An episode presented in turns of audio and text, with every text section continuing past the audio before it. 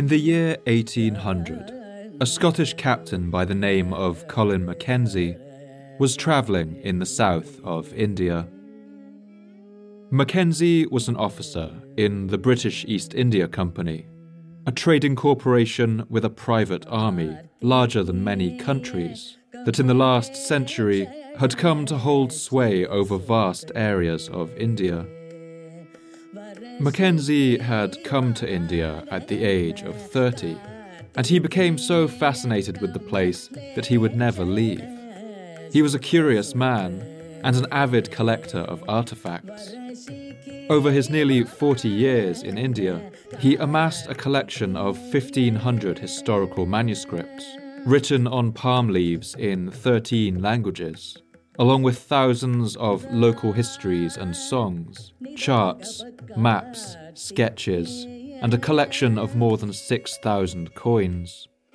Mackenzie was also himself a skilled map maker, and he produced the first authentic geographical map of South India. And so we can imagine his excitement as he was travelling through the rocky landscape of the Indian state of Karnataka when his local guides told him of the existence of an enormous ruined city nearby that had once been the capital of a great and powerful empire. These ruins, they told him, were crumbling and overgrown, and could be found near the town of Anagundi, at a small village known as Hampi, a place that the Kannada speaking locals had come to know by the name Al Putun, or the ruined city. Mackenzie urged them to take him there at once. Mackenzie's visit to the ruins is recorded in a journal he kept at the time, which has never been published, but which exists in rough manuscript form in the British Library. In his neat, curling, cursive handwriting, Mackenzie records what it was like to wander through the overgrown ruins of this great city, as his guides told him what they could about its history south and half southwest of Anagundi are still remaining many great ruins of the ancient city, palaces, pagodas, droogs, and fortifications, to which the people gave the name Aluputun, or the ruined city. The palaces, with the grand stables for elephants and horses, are there to be seen. On the southeast of one palace is a place called Vasanta Vudum, formerly the baths of the Rajas. They say that ancient kings used to entertain themselves on certain festivals with throwing saffron tinged water on their women in a little square basin in the center of the building, surrounded by galleries. Its drain or conduit, almost ruined, is to be still seen. Westward of this bathing place is a line of basins and cups cut out of the fine black stones and placed on each side of the water conduit. They say that here was formerly the king's garden. Here and there, families of monkeys would have clambered over these great boulders, chattering and chasing one another. Mackenzie climbed up onto the rocky granite hills nearby, and from there he sketched the first comprehensive map of the site. He wasn't a man given over to poetry, and he let his maps and sketches do the talking. But he does make note of the sights that he saw as he explored the ruins. The interior ramparts, apparently designed to enclose the royal quarter, comprehending the palaces, or mahals, waterworks of the most remarkable sort are visible. An eating place with a number of black stone slabs laid along a conduit, with dishes in the shape of leaves, sculptured on a theme, an octangular basin gallery and fountain in ruins, an elephant stable of 11 strong vaulted divisions, each crowned by a handsome cupola, an aqueduct on stone pillars which brought water from the tank near Kamlapur to the royal quarter, gardens, fountains. It appears to have been destroyed with much industry. Only a few decades later, in the 1850s, another East India Company officer, one Colonel Alexander Greenlaw, would visit the ruined site with an early camera and would take some of the most affecting photographs of the ruins in their undisturbed condition. In them, we can see the same crumbling, magnificently carved edifices that Mackenzie would have, overgrown with mosses, growths of cactus like euphorbia and grasses, their ornate cupolas strangled by vines. We can see the beautiful bathing houses spilling over with water weeds, the halls of long dead kings now silent and shaded beneath cracking roofs. In his journal, Mackenzie describes the site of the city, now sunken beneath the earth. This place is now almost ruined, but its remains are still very magnificent and curious. The houses of the inhabitants are entirely destroyed, and the ruins now form high banks and eminences under which are buried many great houses whose terraces are level with or sunk below the soil. Many of these we can see in passing among the inner ruins. South of the King's Palace is a square building, the top of which is destroyed now. This being covered with earth and overgrown with bushes, we could not penetrate its interior. These crumbling ruins were the remains of a city known as Vijayanagara. As Mackenzie walked between the fallen pillars, as he looked down on them from the hilltop nearby and drew his map, he was clearly struck by the grandeur and magnificence of these remains, and he must have wondered how such a great society could build all this, flourish, and then vanish into nothing.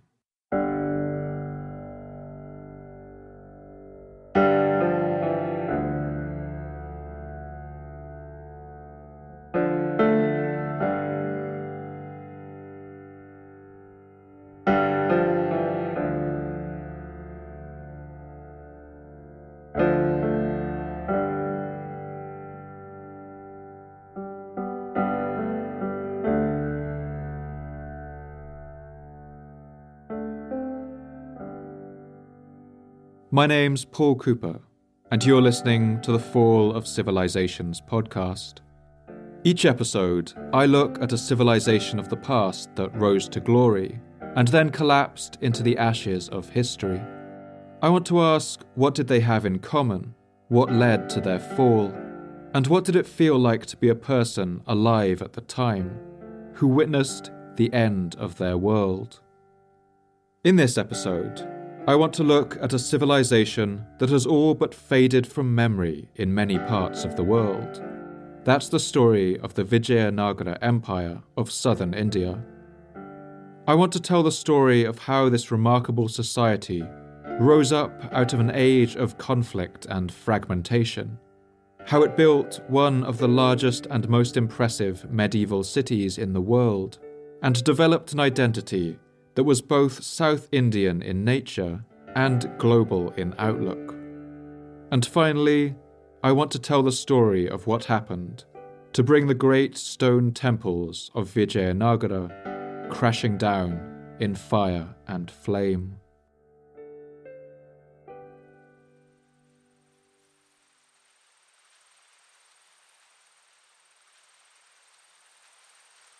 The granite terrain that surrounds the small village of Hampi and the ruins of Vijayanagara around it is one of the most distinct and easily recognizable in the world. It's a unique and surreal clutter of enormous rounded boulders, teetering in strange and unlikely balancing acts, looking a little like pebbles someone has piled up on a beach. A later visitor to the ruins, a British man named A. H. Longhurst, provides the following vivid description of the region's distinctive landscape.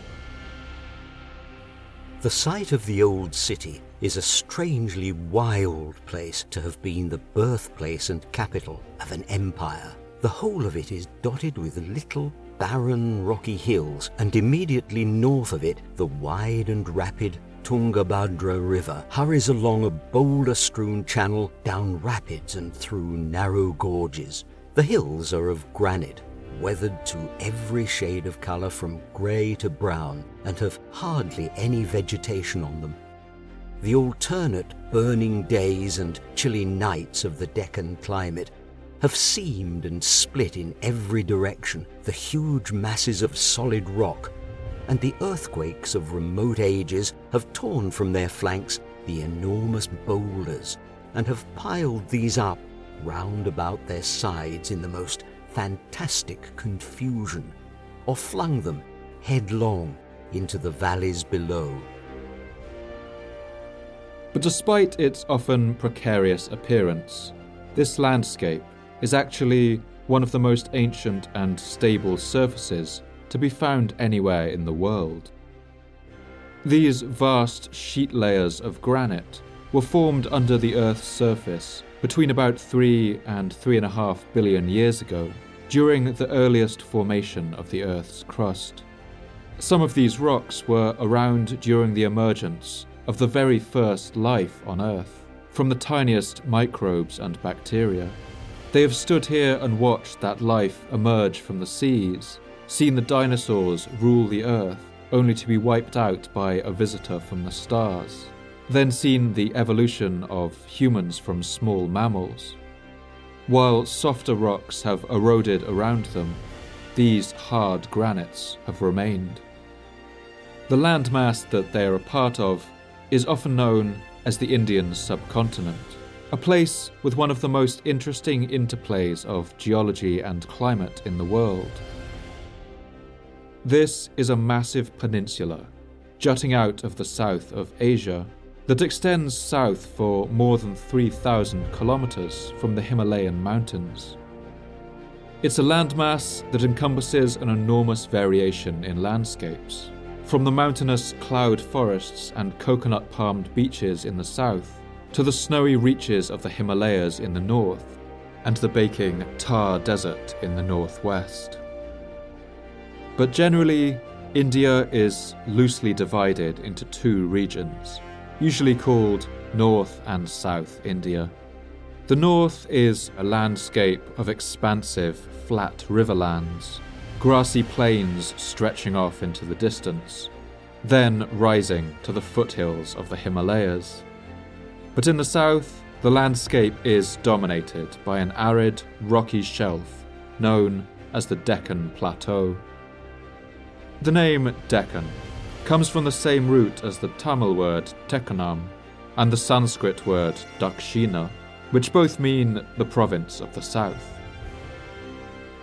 This plateau is a sprawling table of rocky land that covers much of western, central, and southern India. It rises from low elevations in the north up to more than a thousand meters in the south, wedged between the two mountain ranges known as the Western and Eastern Ghats.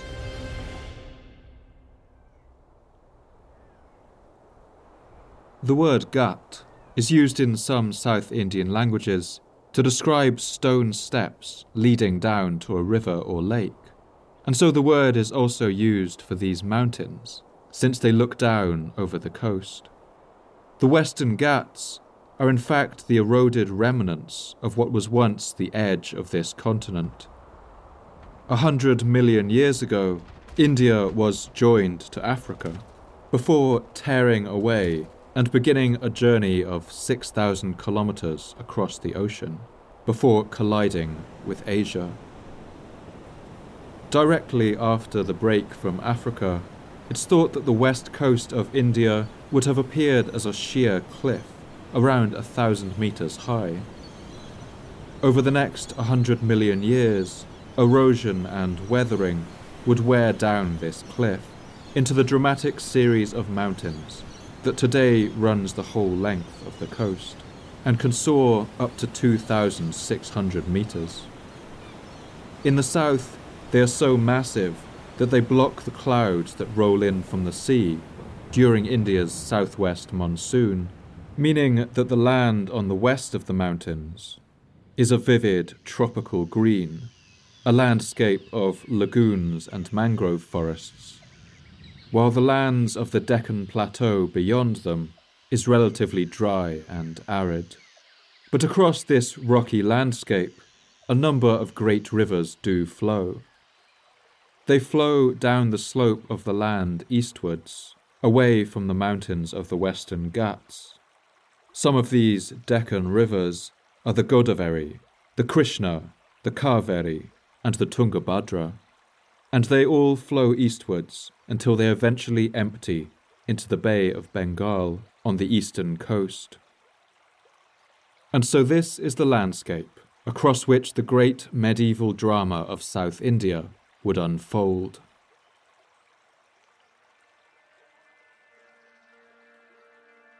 The roots of human civilization in India are truly ancient. Analysis of mitochondrial DNA shows that modern humans began arriving in the subcontinent between 75,000 to 50,000 years ago, migrating through the Middle East and Persia from our origins in Eastern Africa. Cave paintings dating to around 10,000 years ago have been found in the rock shelters of Bhimbetka in central India. These paintings show men riding horses and even elephants, suggesting that the story of humans in this region has been intertwined with those of animals since the very beginning. Around the year 6500 BC, agriculture emerged as people began to farm winter grasses, barley, and wheat in Balochistan in modern Pakistan, on the banks of the Indus River. In the following millennia, these techniques spread all the way up the Indus Valley. From about the year 3000 BC, large cities began to form in this region, which today are known by the names Mohenjo-Daro and Harappa, and which are estimated to have held as many as 60,000 people. The cities of the civilization that grew up in the Indus Valley were built from baked bricks and featured elaborate drainage systems and water supply systems, along with what may have been temples and workshops. Its people used a system of standardized weights to measure out goods, and in some cities, large canals and docks have also been uncovered.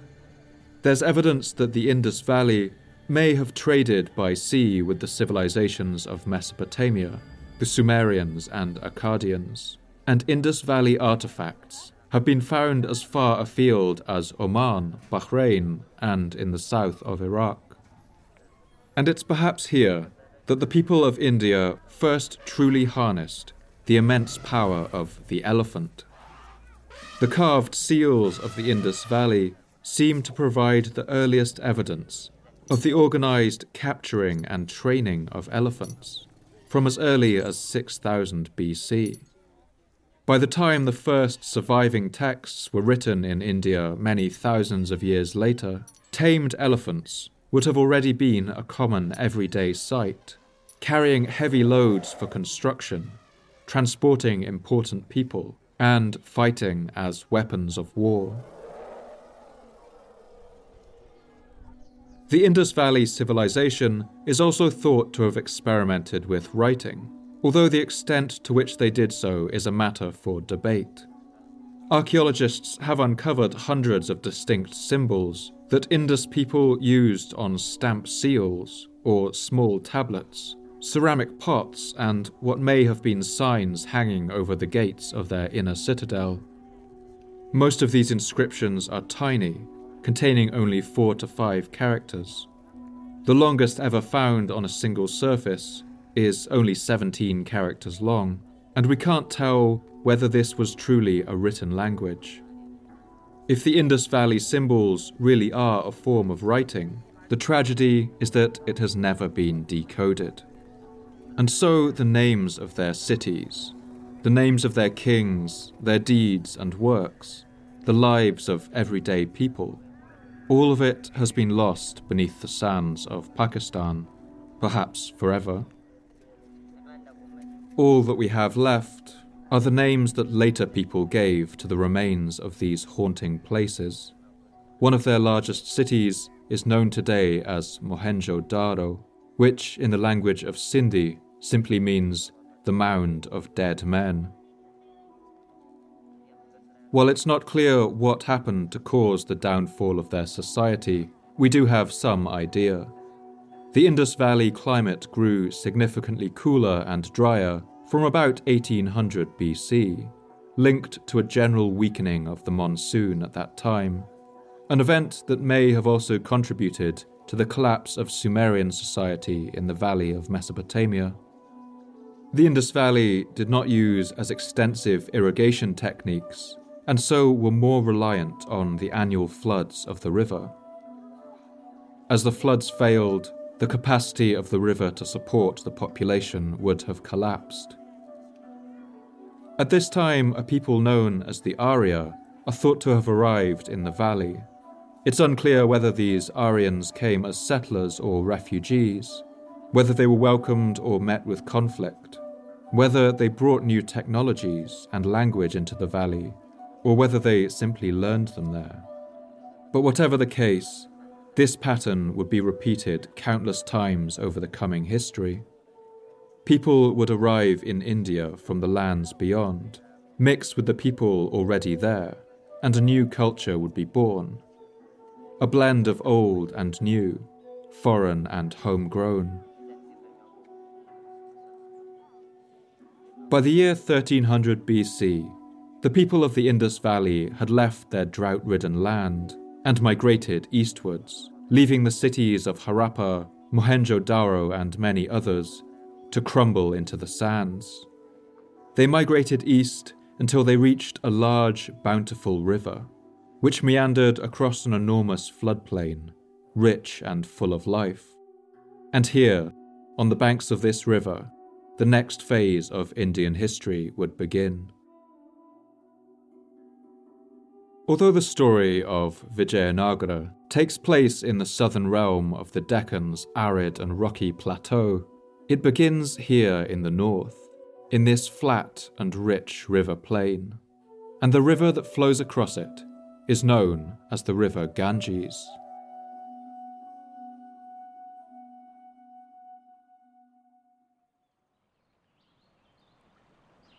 This river is known locally as the Ganga, and sometimes Ma Ganga or Mother River.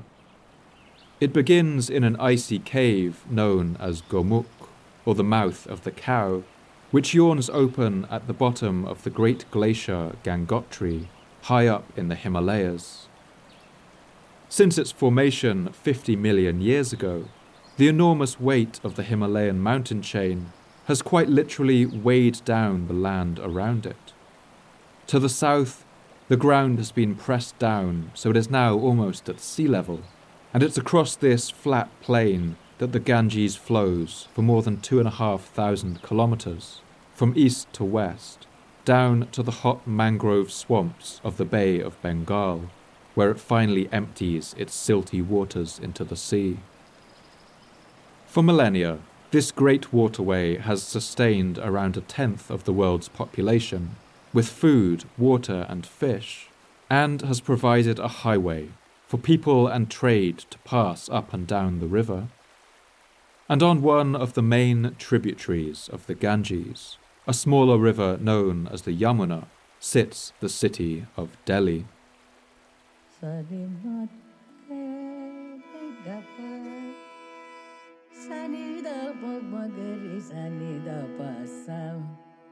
Delhi is one of the oldest cities in the world. It has been continually inhabited for more than 8,000 years. The soil on the banks of the Yamuna is rich, and so the people here have always flourished. It's in this region of northwestern India, during the period following the collapse of the Indus Valley civilization, that the earliest examples of written texts were laid down in the ancient northern language of Sanskrit. These texts began to be written around three and a half thousand years ago, and they are known as the Vedas. Unfortunately for us, many of these early texts were written on fragile, perishable substances, many of them on paper made of the bark of the Himalayan birch tree, using inks made of ash. Some of these texts, remarkably, have survived from as far back as the 3rd or 4th centuries, but in most cases they have been lost. The oldest of these Sanskrit texts, known as the Rig Veda, was probably transmitted orally from at least the second millennium BC, or more than 4,000 years ago. In it is contained a poetic vision of how written language developed in this region. Prathamam Vacho Agram Yat Prairata when in giving names, they first set forth the beginning of language, their most excellent and spotless secret was laid bare through love. When the wise ones formed language with their mind, purifying it like grain with a winnowing fan. Then friends new friendships, an auspicious mark placed on their language.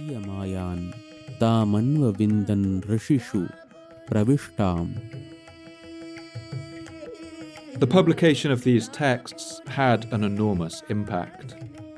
For about a thousand years after 300 BC, the language of Sanskrit, once spoken only in the north of India, would spread to eclipse all others, becoming the common language of art, science, religion, and poetry, much as Latin once was in Europe.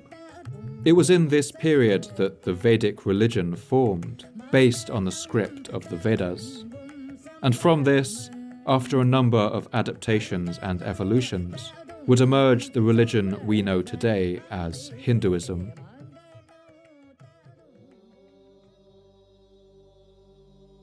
Today, the lands of India are united in a single modern nation, but it's perhaps one of the most diverse nation states on earth, and certainly the largest nation to comprise so many different cultures within its borders.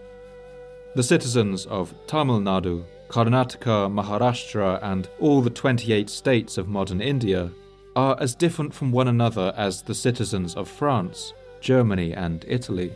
They vary in their traditional dress, diet, ritual observances, and in the 22 official major languages spoken across the subcontinent.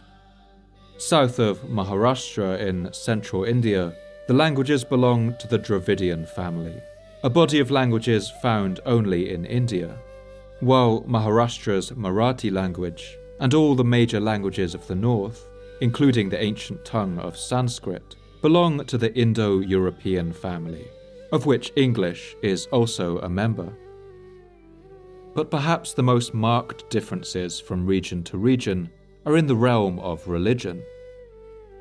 Today, the word Hinduism is applied clumsily to a whole variety of different religious traditions that originate in India and that take the ancient texts of the Vedas as their starting point. Many Hindus refer to their religion as Sanatana Dharma, the eternal way or the eternal duty. But Indian religion was never united under a central authority, and so it gives rise to a great deal of variation. In very simple terms, Hindus generally believe in one god, named Brahman, who is refracted into many different aspects the way a beam of light refracted through a glass prism can be shown to contain many colours. The ancient text, the Maitri Upanishad, explains this refracted conception of God, in which each living being also contains a spark of this original supreme power.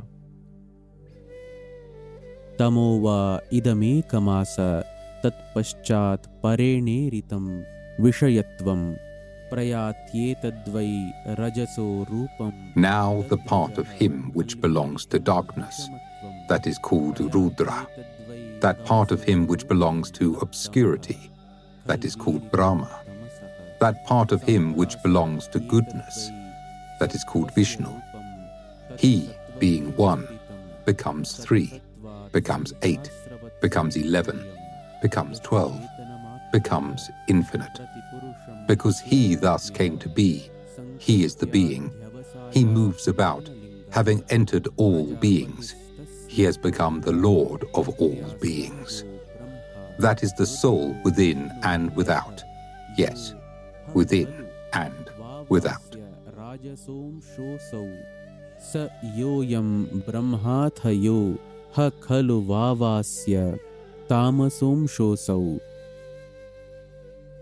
Although this one God can manifest in many different ways, generally most Hindus predominantly worship one of two different manifestations. These are Shiva and Vishnu. In traditional Hebrew, Christian, and Islamic conceptions of the world, the universe is created by God, who acts to preserve all that is good within it. He is opposed by Satan or Shaitan, who acts to destroy and corrupt. But Hindu conceptions of the universe are a little different. In Hinduism, Shiva is both the creator and the destroyer, a beautiful and fearsome god who represents the primal energy of the universe. Shiva is often depicted as a dancer, reflecting the dance of the universe as it passes from creation to destruction, as the flowers bloom, blossom, wither, and then die, as people pass from childhood to adulthood, to old age, and then to death all of it part of the same cycle, the same dance that goes on and on into eternity. To imagine this way of thinking, we might consider that creation and destruction are often not opposed, but are part of the same process. A beautiful mushroom might spring out of the decay of a fallen tree. The death of a gazelle gives life to the cheetah, and the fall of one civilization can give rise to another. But the god Vishnu, on the other hand, is the preserver. As Shiva's dance of creation and destruction rolls on, Vishnu is the one who holds things together, if only for a time. Whenever the need arises, he appears on earth in human form, as great mythical heroes like Rama and Krishna, as this stanza in the Bhagavad Gita shows. यदा यदा हि धर्मस्य ग्लानिर्भवति Bharat अभ्युत्थानमधर्मस्य तदात्मानं सृजाम्यहम् Whenever righteousness wanes and unrighteousness increases, I send myself forth for the protection of the good and for the destruction of evil, and for the establishment of righteousness. I come into being age after age.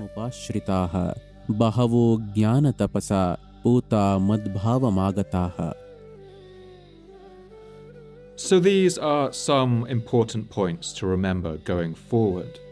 That India at this time was home to a great variety of different sects, orders, and religious traditions. That today we might group together under the label Hinduism, but that the people of the time would have considered to be considerably different and between which there often existed great hostility.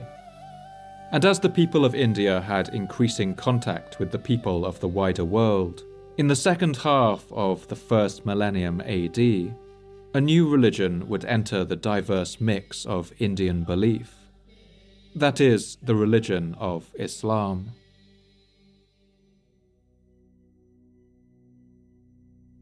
This new religion would bring both conquest and culture.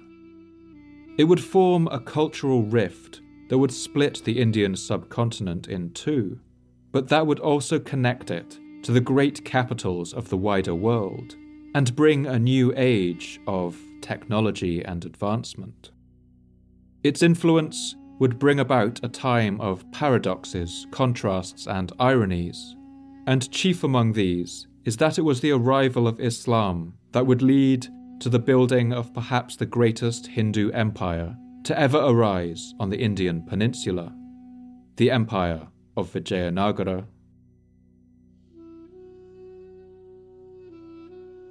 The history of Islam in India is long and complex.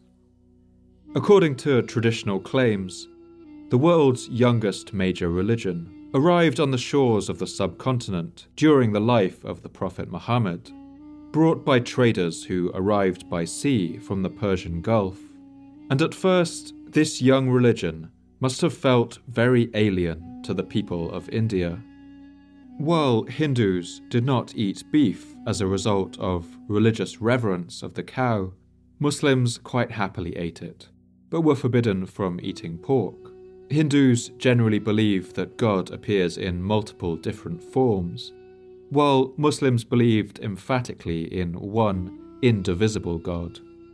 While Hindus believed that you could access God by giving offerings to statues and idols, Muslims rejected any depiction of God in sculpture or painting. But while Islam arrived through trade in the south, its arrival in the north of India would be a much less peaceful affair.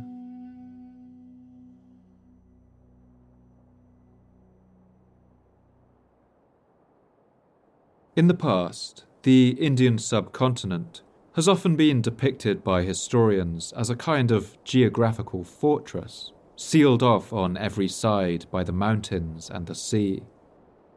But when we look at the history of the region, the true picture is one of constant movements of people in and out of its landmass, bringing with them their cultures, cuisines, architectural styles, and beliefs. In fact, India was not a fortress at all. The sea that appears to hem the continent in on either side was actually a busy highway connecting India to the Persian Gulf and the Red Sea on one side, and Cambodia, Sri Lanka, Indonesia, and China on the other, meaning that the port cities of India were always diverse and booming centres of trade.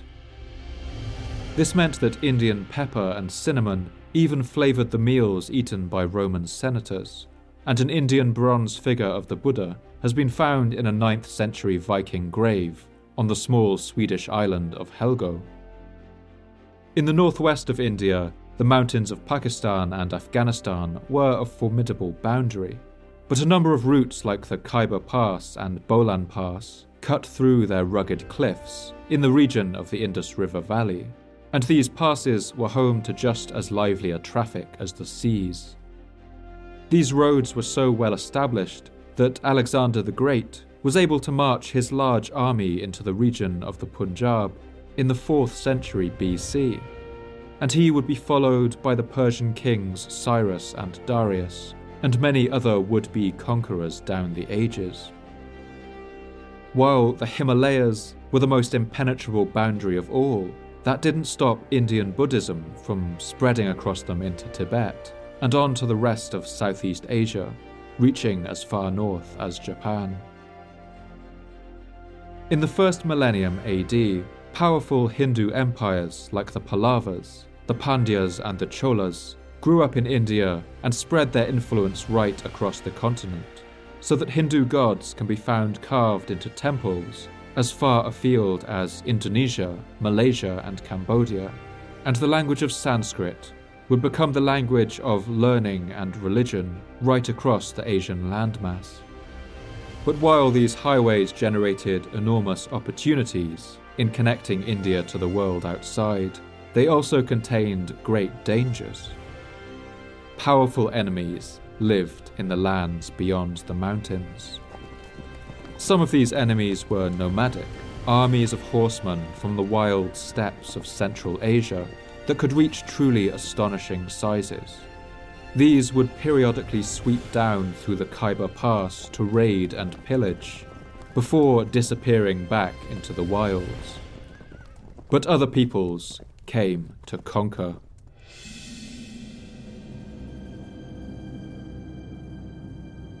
Within 20 years of the death of the Prophet Muhammad, Muslim armies had achieved one of the most spectacular feats of military campaigning that has ever been seen in world history. Once a small and relatively insignificant regional power, the Arabic speaking peoples had emerged onto the world stage and immediately knocked out two ancient heavyweights, the Byzantine and Sassanid empires. They then followed the same course eastward as Alexander the Great, toppling empire after empire, until the Arab domains stretched across three continents, with borders touching China, Europe, and India. To the Muslims of the time, this was clear proof of the divine nature of their prophet's revelations. But just as Alexander had found out nearly a millennium before, spectacular conquests don't simply transform overnight into a stable empire. Just like Alexander's empire, the newly conquered Arab territories burst like a bubble and quickly broke off into separate Muslim kingdoms stretching across the Middle East and Central Asia. These were ruled over by sultans, a word derived from the Arabic word sultan, or power, literally meaning the one who has power. These new Muslim kingdoms now sat on the other side of the Indus River, and for the next 300 years they would not make any move to advance into India. The Hindu kings who ruled North India would eye them with suspicion, but it seems they didn't think of them any differently to any of the other peoples who had come and gone in these regions. They referred to them sometimes as Turks or Turushkas, sometimes as Tajiks, other times slightly confusedly as Greeks, but more usually with the word mlecha, a word that means something like barbarian. To these Muslim kingdoms, the wealthy lands of the Ganges plain would have looked like an irresistible target. At this time in history, India likely had the most sophisticated economy in the world. And unlike Alexander the Great, the Muslim sultans knew just how large and wealthy India was. From the year 1000 on, increasingly aggressive raids began to take place often originating from warrior kingdoms in the region of Afghanistan. These horsemen would ride south down the Bolan Pass and raid the lands of India. But towards the end of the 12th century, a new and more ambitious group would arrive in the region, and they would come to stay. These were a group of Turkic peoples known as the Ghurids.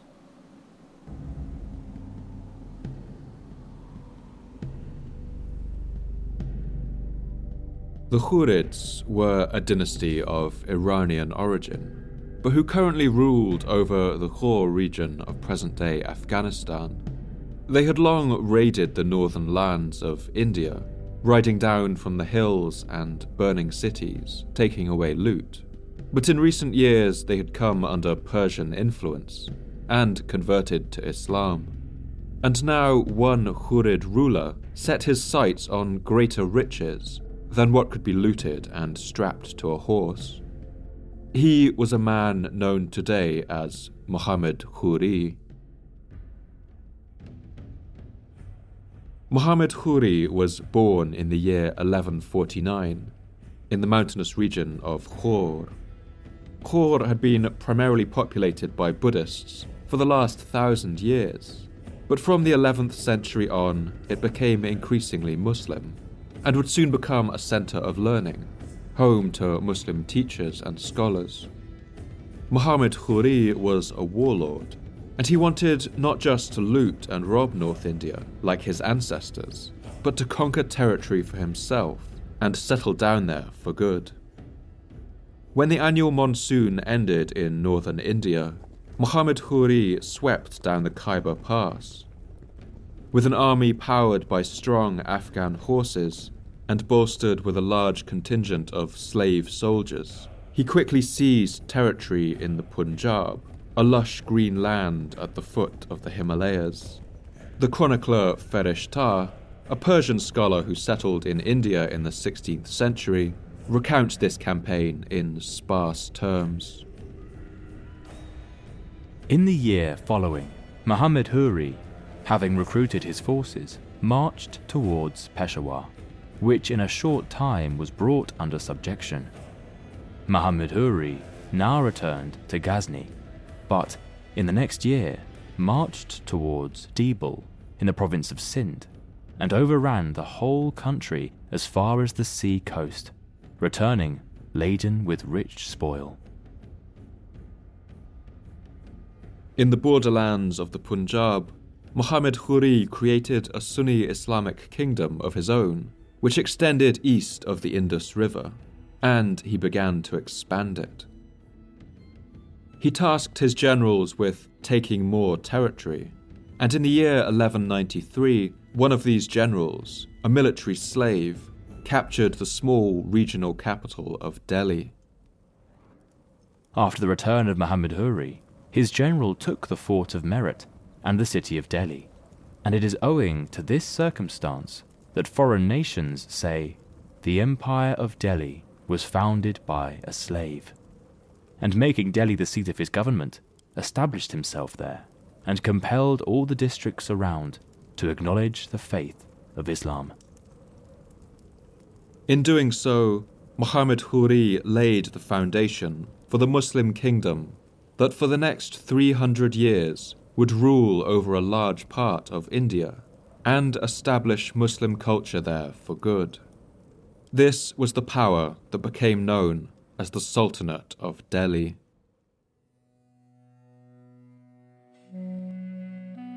We know surprisingly little about what life was like for the everyday people of India, many of them Hindu, Jain, and Buddhist, while living under Islamic rule. People's experiences must have differed greatly across time and from person to person. While many Hindus no doubt greatly resented their new Muslim rulers, others simply got on with their lives, and others still would have seen great opportunity in the new arrangement, with many even converting. The sources are surprisingly thin on any kind of religious conflict between the Muslim rulers and their Hindu subjects. Certainly, some Hindu temples were demolished or turned into mosques, although many were left standing. Muslim rulers were often contemptuous towards the Hindu religion, condemning what they thought of as the worship of idols. But Hindu worship was never banned. For the most part, Muslim rulers were clearly pragmatic and had no desire to unnecessarily aggravate their new subjects. Pockets of resistance seem to have been most fierce among tribal peoples living in remote areas. But in the cities, there is little evidence of uprisings. And while the Muslim sultans certainly portrayed their conquests as religious missions in their propaganda, it's not clear that religion was always at the forefront of their minds. Much more pressing was the everyday matters of power and prestige that occupy the thoughts of most rulers. Historical sources contain much more information about the ceaseless conflicts that took place between Muslim rulers and other Muslims than any conflict with their own Hindu citizens.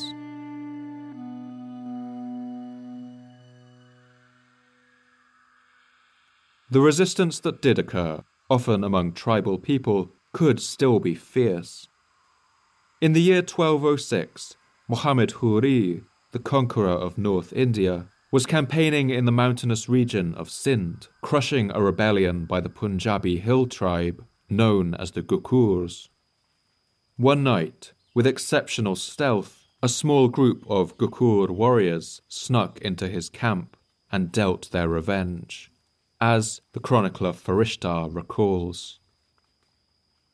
On the second of Shaban, having reached the village of Rotuk, on the banks of the Indus, twenty Gurkhas who had lost some of their relations in the late wars, entered into a conspiracy against the king's life. They found their way up to the tents in the night. One of them advanced to the tent door, but being stopped by a sentry who was about to seize him, he plunged his dagger into his breast. The other assassins took the opportunity of cutting their way into the king's tent. He was asleep, with two slaves fanning him. These stood petrified with terror, when they beheld the Gurkhas enter, who, without hesitation, sheathed their daggers in the king's body, which was afterwards found to have been pierced by no fewer than twenty two wounds. Thus fell Sultan Muhammad Ghuri after a reign of 32 years. And from there, the Muslims' fortunes would only get worse. That same year, far away in the steppes of Mongolia, a vast federation of nomadic peoples would unite together and crown Genghis Khan as the emperor of all the steppe people of Mongolia. Genghis Khan would soon unleash an invasion of China, where anywhere between 10 to 40 million people may have been killed. From there, he would march through Persia and the Middle East, tearing the heart out of the Muslim world and burning its intellectual capitals like Baghdad to the ground. In just a few decades, around 10% of the world's population is thought to have been killed.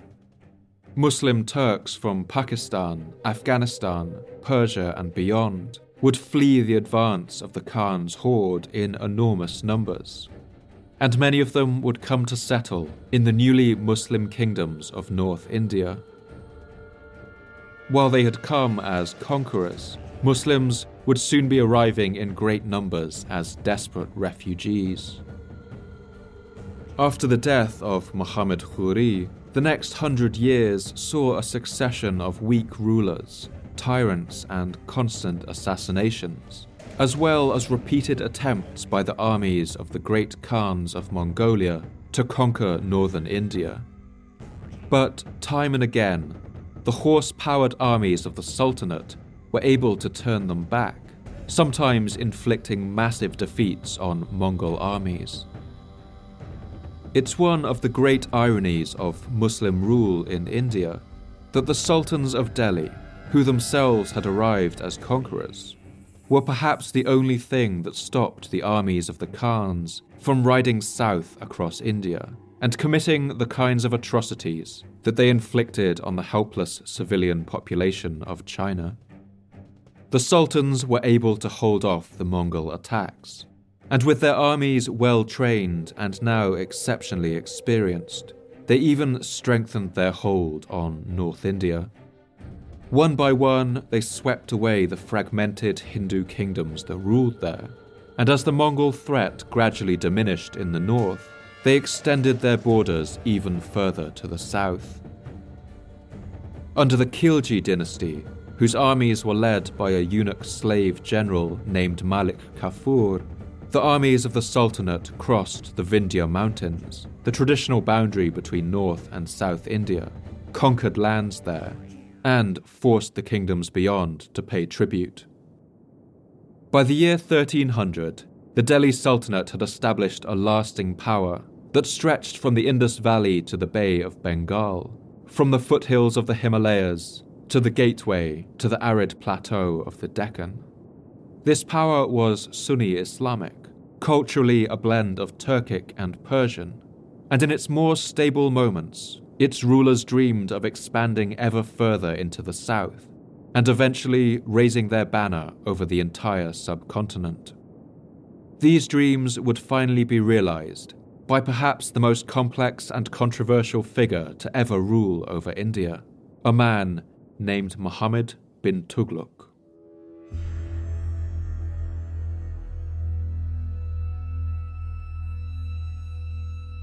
Muhammad bin Tughlaq came to the throne of the Delhi Sultanate in the year 1325, at the age of 35.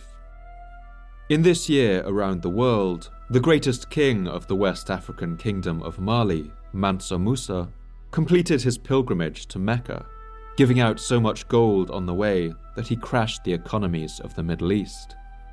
In the Valley of Mexico, a bedraggled band of travelers settled down on an island in the middle of a lake and founded what would become the great city of Tenochtitlan.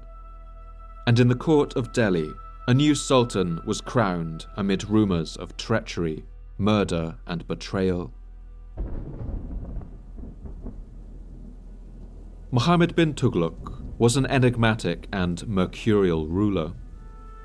On one hand, he was an intellectual, an expert in the Quran and Islamic law, who could speak Persian, Arabic, Turkish, and Sanskrit. as well as a famous lover of poetry. Like all the sultans of Delhi, he was a Muslim, but was mostly tolerant of other religions, and was the only sultan recorded to have taken part in his people's Hindu festivals. But he also had a much darker side. Muhammad bin Tughlaq's father had come from humble origins, the son of a slave and a Hindu mother, but he had risen to power and founded the Tughlaq dynasty. But then, only five years into his reign, a freak accident occurred. The Sultan was sitting under a pavilion with his favourite son and the intended crown prince, when, without warning, the structure collapsed, crushing them both to death. In some sources, the event is attributed to a bolt of lightning striking the pavilion. One scholar of the time, named Barani, describes the event in the following terms A thunderbolt from the sky descended upon the earth, and the roof under which the Sultan was seated fell down, crushing him and five or six other persons so that they died. But the Moroccan traveller Ibn Battuta, who visited the Delhi Sultanate during this time and wrote his account once he was safely back in his home city of Fez, gives a different version of the story.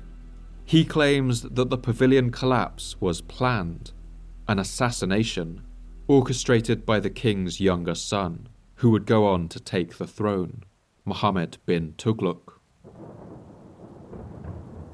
The scheme was that whenever the elephants would tread on one side of it, the whole building would fall in ruins. The Sultan alighted, and his son asked his permission to parade the elephants before him and the elephants were led up from one direction as was planned. And when they walked on that side, the pavilion fell in on the Sultan and his son Mahmud. Muhammad bin Tughlaq gave orders to fetch axes and mattocks in order to dig for them, but he made a sign to delay, and in consequence they were not brought out until after sunset. They cleared away the ruins and found the Sultan dead, with his back bent over his son to protect him. As with many rulers who came to power through treachery, Muhammad bin Tughlaq would spend his reign in a state of deep paranoia, always afraid that someone else would do the same thing to him. And throughout his time on the throne, he would dole out extremely harsh punishments to those who displeased him. The traveller Ibn Battuta was shocked by his harsh treatment of his citizens. The Sultan was far too free in shedding blood. He used to punish small faults and great, without respect of persons, whether men of learning or piety, or noble descent. Every day there are brought to the audience hall hundreds of people, chained, pinioned, and fettered. And those who are for execution are executed. Those for torture are tortured. And those for beating are beaten. The chronicler Firishta goes even further. So little did he hesitate to spill the blood of God's creatures that one might have supposed his object was to exterminate the human species altogether. No single week passed without his having put to death one or more of the learned and holy men who surrounded him, or some of the secretaries who attended him. This cruel streak would earn him the name Muhammad Khuni, or Muhammad the Bloody. Intriguingly, Tughlaq was also a passionate reformer, and was determined to enact a sweeping series of modernization policies in the Sultanate. But each and every one of these was a disaster. Perhaps inspired by China, he introduced the use of copper coins to replace the old silver ones to make the economy less vulnerable to fluctuations in the supply of silver. But these copper coins were very easy to counterfeit, and people across the Sultanate began melting down the copper objects in their homes to turn them into coins. The value of the new currency soon crashed, and the silver coins had to be reintroduced at enormous cost. I think it's not unreasonable to assume that Muhammad bin Tughlaq actually suffered from some kind of mental illness. One report by the Portuguese writer and traveller Fernão Nunes recounts a popular story about him. There are tales of him which do indeed seem most marvellous of the things that he did. As, for instance, how he made ready an army because one day in the morning, while standing dressing at a window which was closed, a ray of sun came into his eyes, and he cried out that he would not rest until he had killed or vanquished whomsoever had dared to enter his apartments while he was dressing. All his nobles could not dissuade him from his purpose, even though they told him it was the sun that had done it, a thing without which they could not live, that it was a celestial thing and was located in the sky, and that he could never do any harm to it. With all this, he made his forces ready, saying that he must go in search of his enemy. And as he was going along with large forces raised in the country, so much dust arose that it obscured the sun. When he lost sight of it, the captains told him that he had put to flight him who he had come to seek. Content with this, the king returned to the road, saying that since his enemy had fled, he was satisfied. While some of these stories have the sound of apocryphal folk tales, it's clear that the king who inspired them was indecisive and unstable. At one point, he apparently raised an army of a 100,000 men and marched it up into the Himalayas, where it was easily ambushed and cut off by the Hindu tribes who lived there. It's recorded that only a single horseman made it back to Delhi to tell of the army's fate. One of the most devastating decisions he took was to relocate his capital. He decided that Delhi was too vulnerable to attack by Mongols and other steppe peoples, and so he would move his capital to the city of Devagiri, more than 1200 kilometers to the south. He ordered that every citizen of Delhi should relocate and make the long journey by road. Accounts recall that thousands died on the way. The traveller Ibn Battuta arrived in Delhi around this time and remembers finding it a deserted ghost town.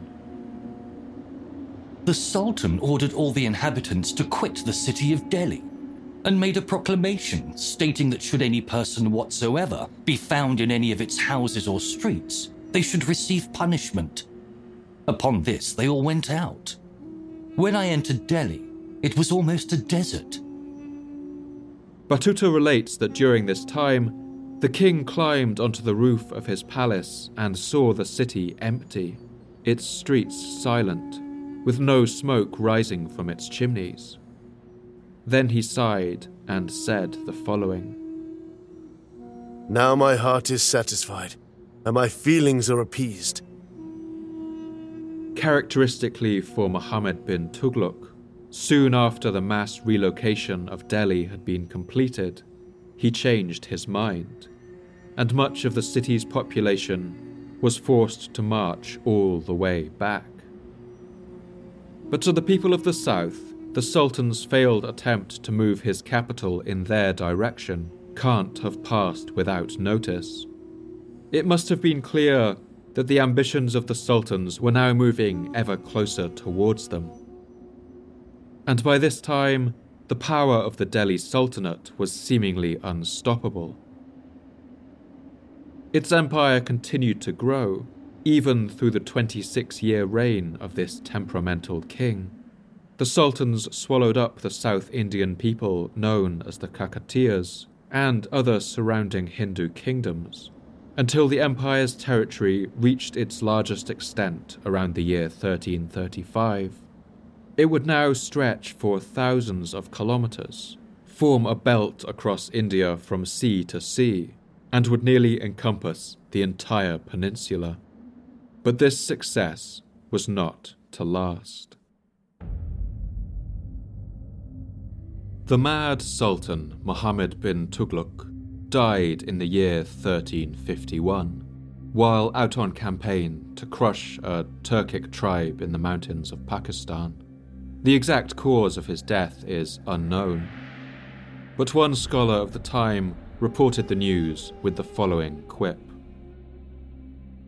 The Sultan was rid of the people, and the people of the Sultan. But despite his erratic and tyrannical ruling style, it's clear that something in the harsh character of Muhammad bin Tughlaq had been acting to hold the empire together. After his death, the Sultanate of Delhi began to disintegrate, and all its newly conquered lands rose up in rebellion. Soon, a war of succession tore the Delhi Sultanate into multiple factions, with nobles across the empire setting up their own states and declaring freedom. The year 1345 is the last year that imperial coins were minted in South India. The following years saw the empire devolve into anarchy and disintegration. And opportunist enemies waiting behind the mountains to the north soon got word of this. One of those enemies was the Turco Mongolian warlord and emperor known as Timur, the last of the great nomadic conquerors of the Eurasian steppe. After hearing of the weakness of the Delhi Sultanate, Timur marched his army south to Delhi in the year 1398, plundering and killing all the way. When he reached the city, he utterly sacked it, looted it, and put its people to the sword. Estimates for the casualties in this massacre go as high as 200,000 people. Timur himself would later write the following slightly unconvincing account of the atrocity. There was likewise an immense loot of rubies, diamonds, garnets, pearls, and other gems, vessels of gold and silver, and brocades and silks of great value. Excepting the quarter of the Sayyids, the scholars, and the other Muslimans, the whole city was sacked. The pen of fate had written down their destiny for the people of this city. Although I was desirous of sparing them, I could not succeed, for it was the will of God that this calamity should befall the city. Timur had no intention of staying in India. He simply collected up all the wealth he could loot, along with countless enslaved people particularly skilled artisans, and returned to his capital of Samarkand in modern Uzbekistan. Like the sacking of Rome, Timur's sack of Delhi tore the heart out of this already struggling empire. The dynasties that followed had no ability to maintain their far flung territories and would now be little more than local warlords. The people and lands that had once been part of the empire were left in a state of anarchy, chaos, and plague. It was a time of immense change, a time of terrible suffering, and for some, a time of enormous opportunity. Into this terrain of blood and fire, two brothers would rise from obscure upbringings to change the shape of power in this region. And it's with these two brothers that the story of Vijayanagara would truly begin.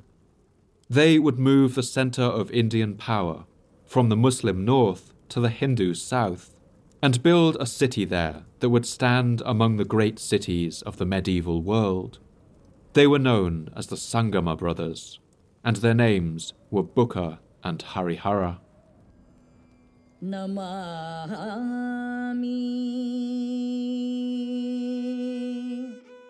The exact origins of the Sangama brothers are wreathed in mystery. Many historians believe that Bukka and Harihara were commanders of the southern Hoysala Empire. According to these accounts, they may have been stationed on the rocky banks of the Tungabhadra River, with orders to repel any Muslim incursions from the north. Some more dramatic and fanciful stories recount how the brothers were generals of the conquered Kakatiyas captured as prisoners of war and taken to Delhi, where they were forced to convert to Islam. later escaping and converting back to their native faiths. But none of this is mentioned in contemporary sources, meaning that these accounts are likely unreliable. Many of these legends suggest that these brothers met a Hindu sage named Sri Vidyaranya. One traditional story recalls that Harihara was out hunting one day when he saw a miraculous sight, and the sage advised him on how to interpret it, as the historian Robert Sewell recounts. During his reign, this chief was one day hunting amongst the mountains south of the river, when a hare, instead of fleeing from his dogs, flew at them and bit them. The king, astonished at this marvel, was returning homewards lost in meditation when he met on the riverbank the sage named Vidyaranya, or Forest of Learning, who advised the chief to found a city on the spot. And so the king did and on that very day began work on his houses, and he enclosed the city round about. While this is most likely a fable, it does contain an illuminating image of how the young power of Vijayanagara would go on to see itself as the hunted rabbit who had turned around and learned how to bite.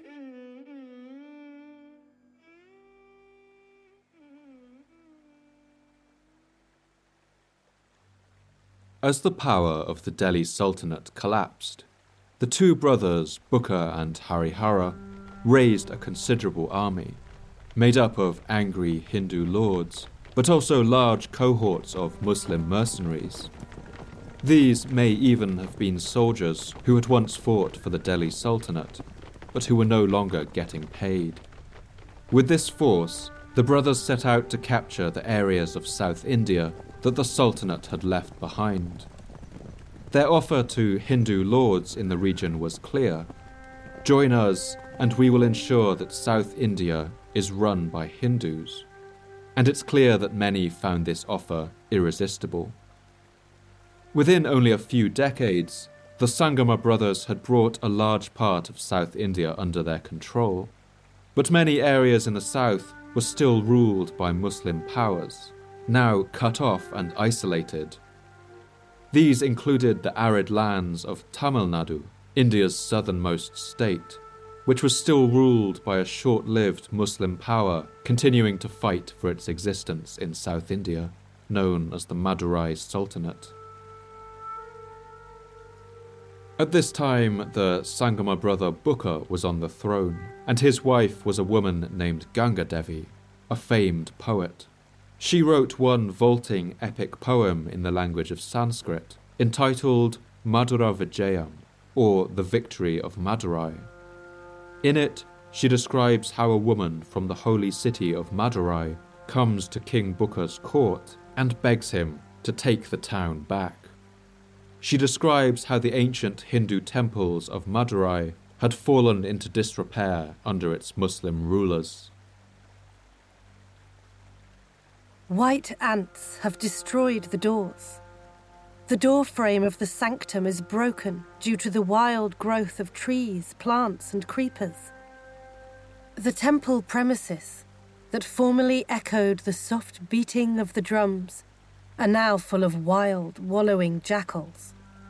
The place once filled with the odour of sacrificial smoke and the melodious chant of Vedic mantras is now full of the foul smell of meat. The beautiful line of statues that adorn the tall towers of the beautiful buildings in the city are now covered with layers of cobwebs. Whether truly motivated by these religious concerns or not, the Sangama brothers marched south and quickly conquered the now isolated Madurai Sultanate. With the southern Tamil country now under their control, the Sangama brothers now ruled over a large and wealthy territory. They returned to their former post on the rocky granite banks of the Tungabhadra River. It was an unassuming site, just a small and fairly insignificant village, known only for its shrine to Shiva, a focal point of pilgrimage. But here they began to build a city that would announce in its size and ambition the arrival of a new, confident power in the south of India. They named this city Vijaya Nagara, from the Sanskrit Vijaya, meaning victory, and Nagara, meaning city, the city of victory.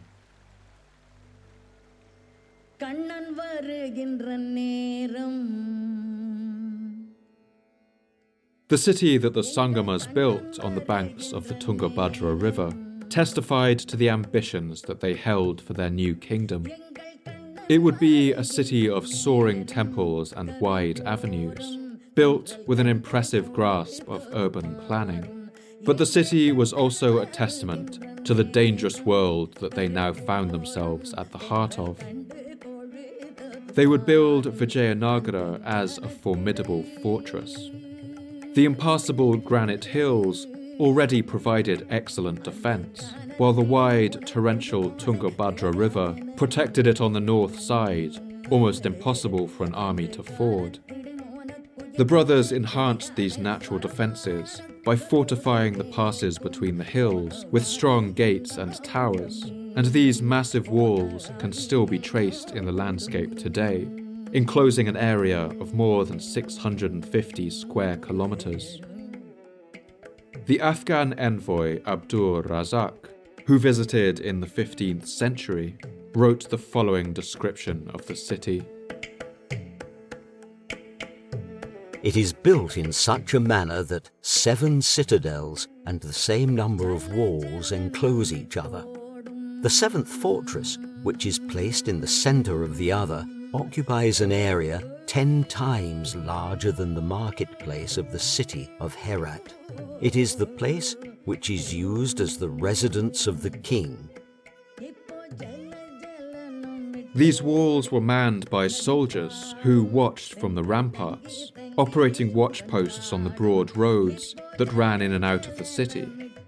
And in between the layers of walls were areas filled with boulders known as horse stones, designed to disrupt the movement of cavalry and guarantee that any attacking army would have a difficult time advancing, while the soldiers of Vijayanagara rained arrow fire down on their heads.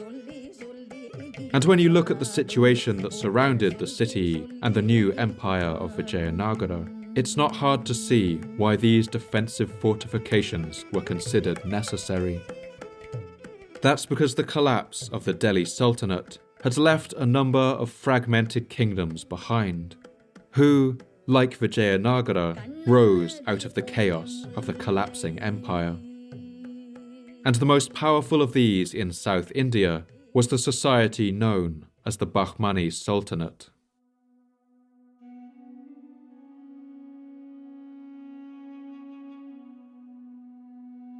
According to tradition, the Bahmani Sultanate was founded by an army commander named Zafar Khan, who had served under the erratic Sultan Muhammad bin Tughlaq.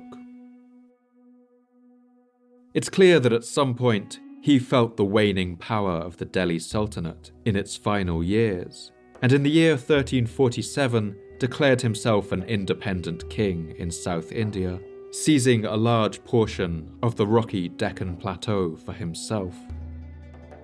And his gamble paid off. The weakened Delhi Sultanate, beset with problems on all sides, was no longer able to project its power south of the Vindhya Mountains, and it did nothing to stop him.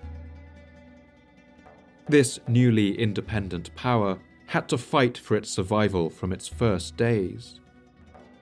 After defeating one local Hindu ruler, the Bahmani Sultanate received as tribute a magnificent gift an ornate throne decorated with turquoise enamel that would become a symbol of their new empire, as the chronicler Farishta recalls. The throne was in length nine feet and three in breadth, made of ebony, covered with plates of pure gold, and set with precious stones of immense value. Every prince of the house of Bahmani, who possessed this throne, made a point of adding to it some rich stones. I learned that it was called the turquoise throne, from being partly enamelled of a sky colour, which was in time totally concealed by the number of jewels. This would become known as the turquoise throne of the Bahmanis, and it would become a symbol of Muslim power in the south of India. Above this throne, they affixed an umbrella, which the scholar Farishta also gushes about. He fixed a golden ball set with jewels, on which was a bird of paradise composed of precious stones, at the top of the umbrella. On the bird's head was a ruby, inestimable in value, which had been presented to the late Sultan by the king of Vijayanagara.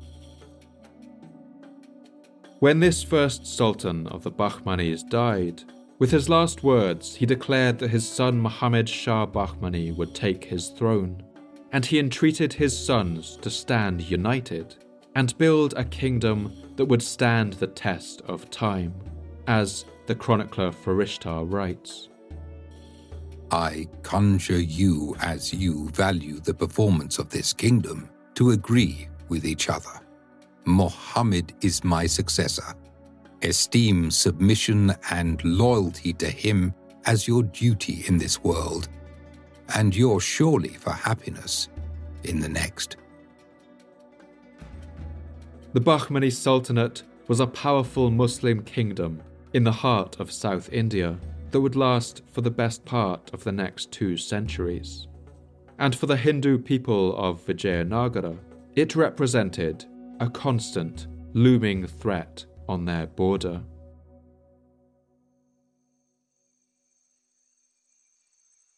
Historians in India and in the West who subscribe to a nationalist idea of history have often framed the conflict between these two medieval kingdoms in terms of a clash of cultures. In this conception of history, they imagine the Hindu kingdom of Vijayanagara as a bastion defending Hindu culture from Islamic invaders. But there's little evidence to be found that the people or the rulers of Vijayanagara thought of the situation in this way. One inscription from the time of the Sangama brothers celebrates the victories of the Vijayanagara king Bukkaraya, and in it we can see that they thought of the Turkic Bahmani Sultanate as just one of the many enemies that the kingdom of Vijayanagara faced, and its other enemies were all Hindu kingdoms. When his sword began to dance on the battlefield, the faces of the Turks shriveled up. Konkaya Sankapara was filled with fear. The Andhras ran into caves. The Gurjaras lost the use of their limbs on every road. The Kamboyas' courage was broken. The Kalingas suffered defeat. Here, there is no mention of religion, and neither is there any hint that the Muslim Bahmanis were any more despicable to the kings of Vijayanagara than, say, the Hindu kings of Kalinga on the east coast.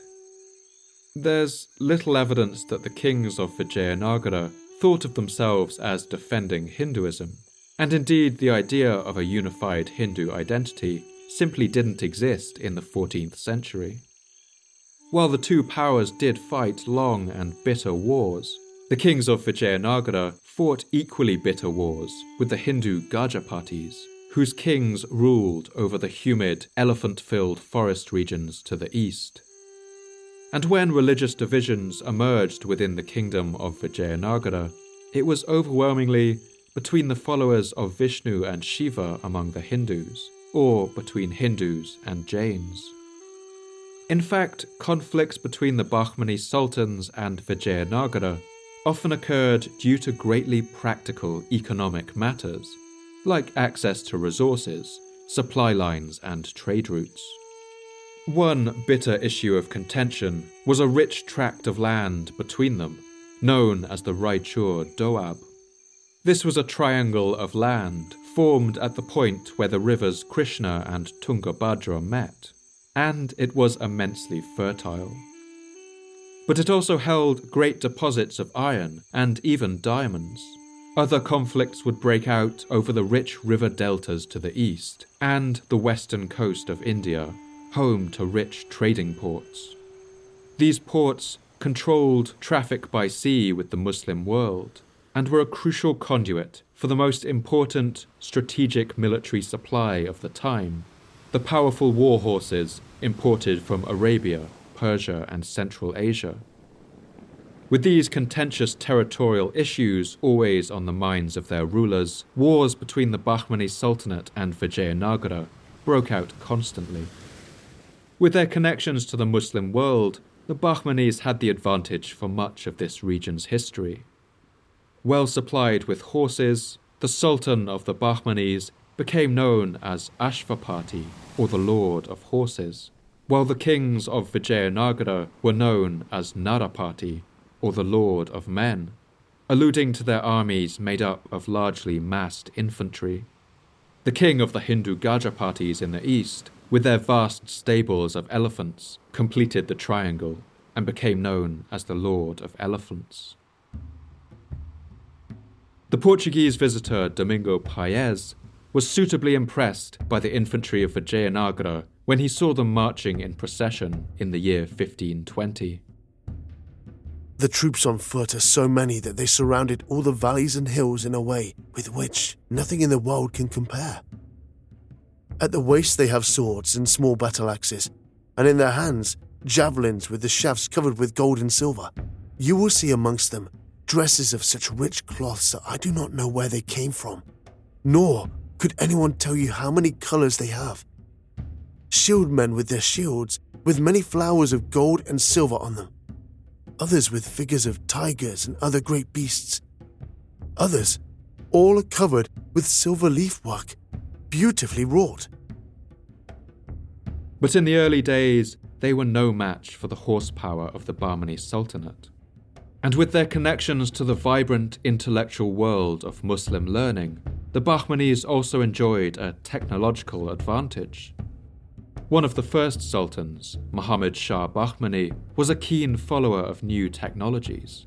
He even established gunpowder factories in the Sultanate to make use of the emerging technology. Gunpowder had first been introduced to India and the Middle East by the Mongols, who had learned about it from the Chinese. At this point, it was used mostly to create burning or exploding projectiles to be fired from catapults, and occasionally to create crude rockets.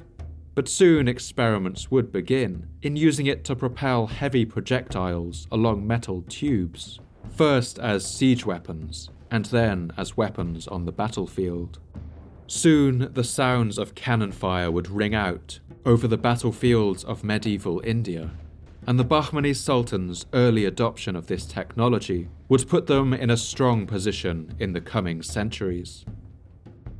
So, although the Hindus of Vijayanagara were the larger and often wealthier kingdom, they often found themselves in the position of paying tribute to their Muslim neighbours to the north, whose powerful cavalry armies, soon backed by the technological might of cannons, gave them the upper hand.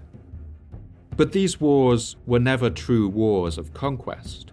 The two powers would fight over a seaport or the rich diamond mines of Raichur between them.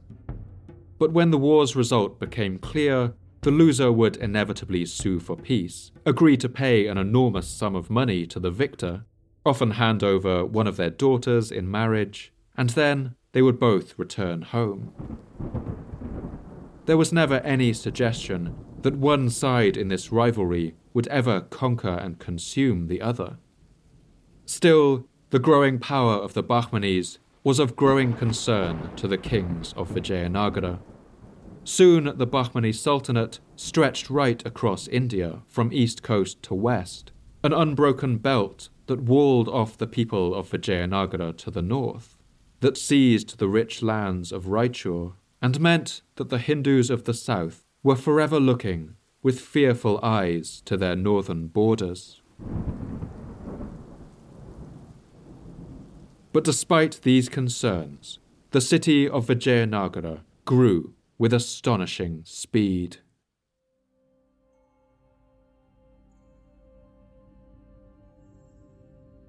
From the mid 14th century, the capital of Vijayanagara grew steadily from the centre of a wealthy kingdom into a great world capital.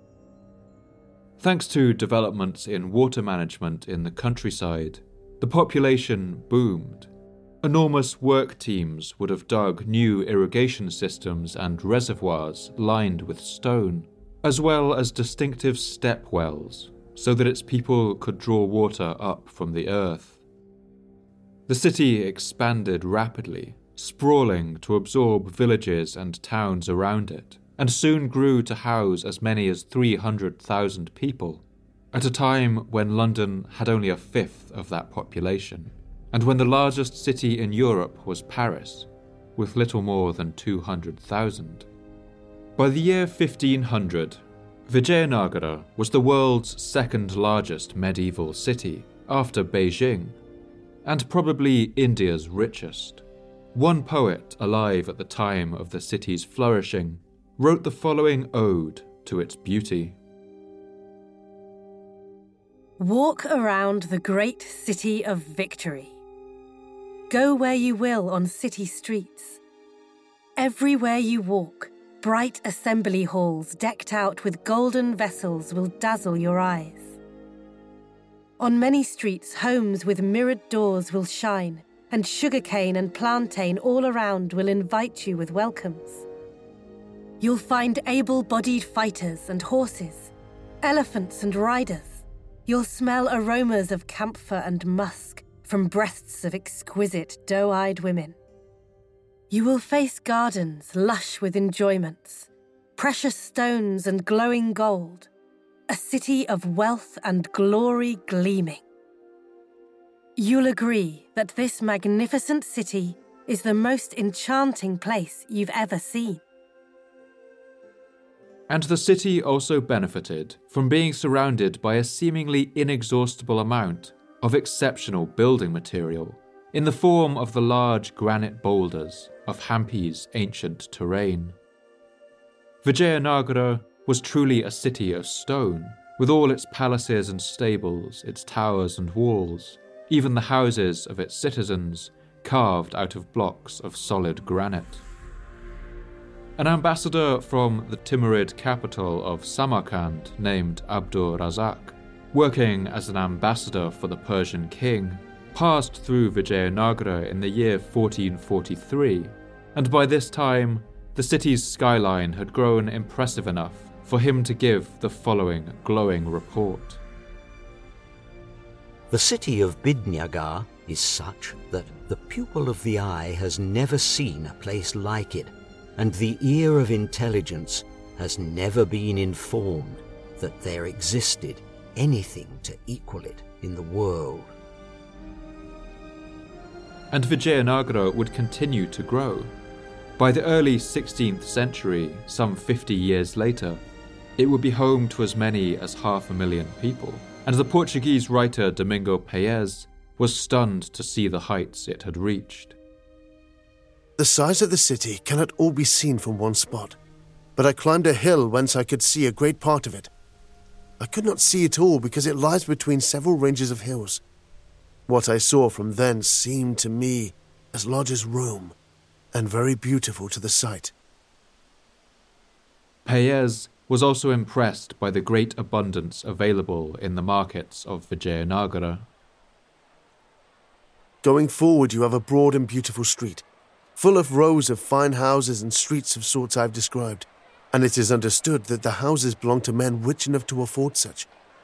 In this city live many merchants, and there you will find all sorts of rubies and diamonds, and emeralds and pearls, and seed pearls and cloths and every other sort of thing there is on the earth that you may wish to buy. Vijayanagara was divided into a number of different districts, each with a unique character. Near the river was the area known today as the Sacred Centre, so called because of the many large temples that can be found here. Here, the mighty Virupaksha temple still soars up to the sky with its enormous carved gate tower known as a Gopuram. The streets here would have been full of the sounds of chanting hymns and the clanging of temple bells, the smoke of incense and the pleas of the faithful as they came to pray, to be healed, and to be closer to the gods. Many of these temples were so large that for tax purposes they were classed as towns in their own right. These enormous building complexes supported a huge cast of retainers and specialists, dancers and labourers, cooks and cleaners, as well as scholars, holy men, and artists. Further south is what's been termed the urban core, a walled area of around 20 square kilometres that contains both houses and markets, as well as workshops, rest houses, and other places of business, as the historian Atul Chandra Chatterjee recalls. The great majority of the houses were naturally small and undistinguished, but among them were scattered palaces, temples, public buildings, wide streets of shops shaded by trees, busy markets, and all the equipment of a great and wealthy city. Here, the ruined remains of the city clearly show a great amount of religious diversity. Local temples here cater to the Jains, as well as Hindu temples, for both Vishnu and Shiva followers, and one area with a mosque. The Portuguese traveller Duarte Barbosa, arriving in Vijayanagara around the year 1501, gave the following vivid description of this district. The houses are thatched, but are nonetheless very well built and arranged according to occupations in long streets with many open places. And the folk here are ever in such numbers that the streets and places cannot contain them. There is a great traffic and an endless number of merchants and wealthy men the king allows such freedom that every man may come and go according to his creed, without suffering any annoyance and without inquiry whether he is Christian, Jew, Moor, or heathen. Barbosa also pays particular attention to the smells that would have wafted through the air from the markets selling spices and perfumes. Here also is used vermilion, saffron, rosewater, great store of opium, sandalwood, aloes wood, camphor musk, and scented materials. Likewise, much pepper is used here, which they bring from Malabar on donkeys and pack cattle. Here we can imagine scenes of family life children running in the streets, wood smoke billowing overhead. Men would gather here to play games of chance and strategy on street corners, chewing betel nuts and leaves, which are chewed across India for a mild stimulant effect. Women would talk in the shade of coloured awnings, cows wandering unhindered among the crowds, and groups of musicians playing on the streets. It's during this time in the Vijayanagara Empire that the distinctive form of Indian classical music, known as Carnatic music, was laid down. We're joined on this episode by the virtuoso of Carnatic music, Aruna Sairam, who has recorded a number of authentic Carnatic pieces, especially for this podcast. One of which you're listening to now. We can imagine the sounds of this music drifting over the streets and rooftops of Vijayanagara as the business of everyday life went on.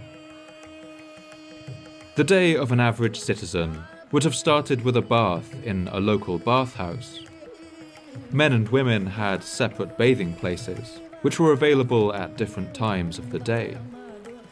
After bathing, families would go to their local temple to give offerings and receive blessings for the day ahead. We can see the clothing worn by the people of Vijayanagara in the colourful 16th century murals that decorate the walls of temples to Shiva and Vishnu in the village of Lepakshi.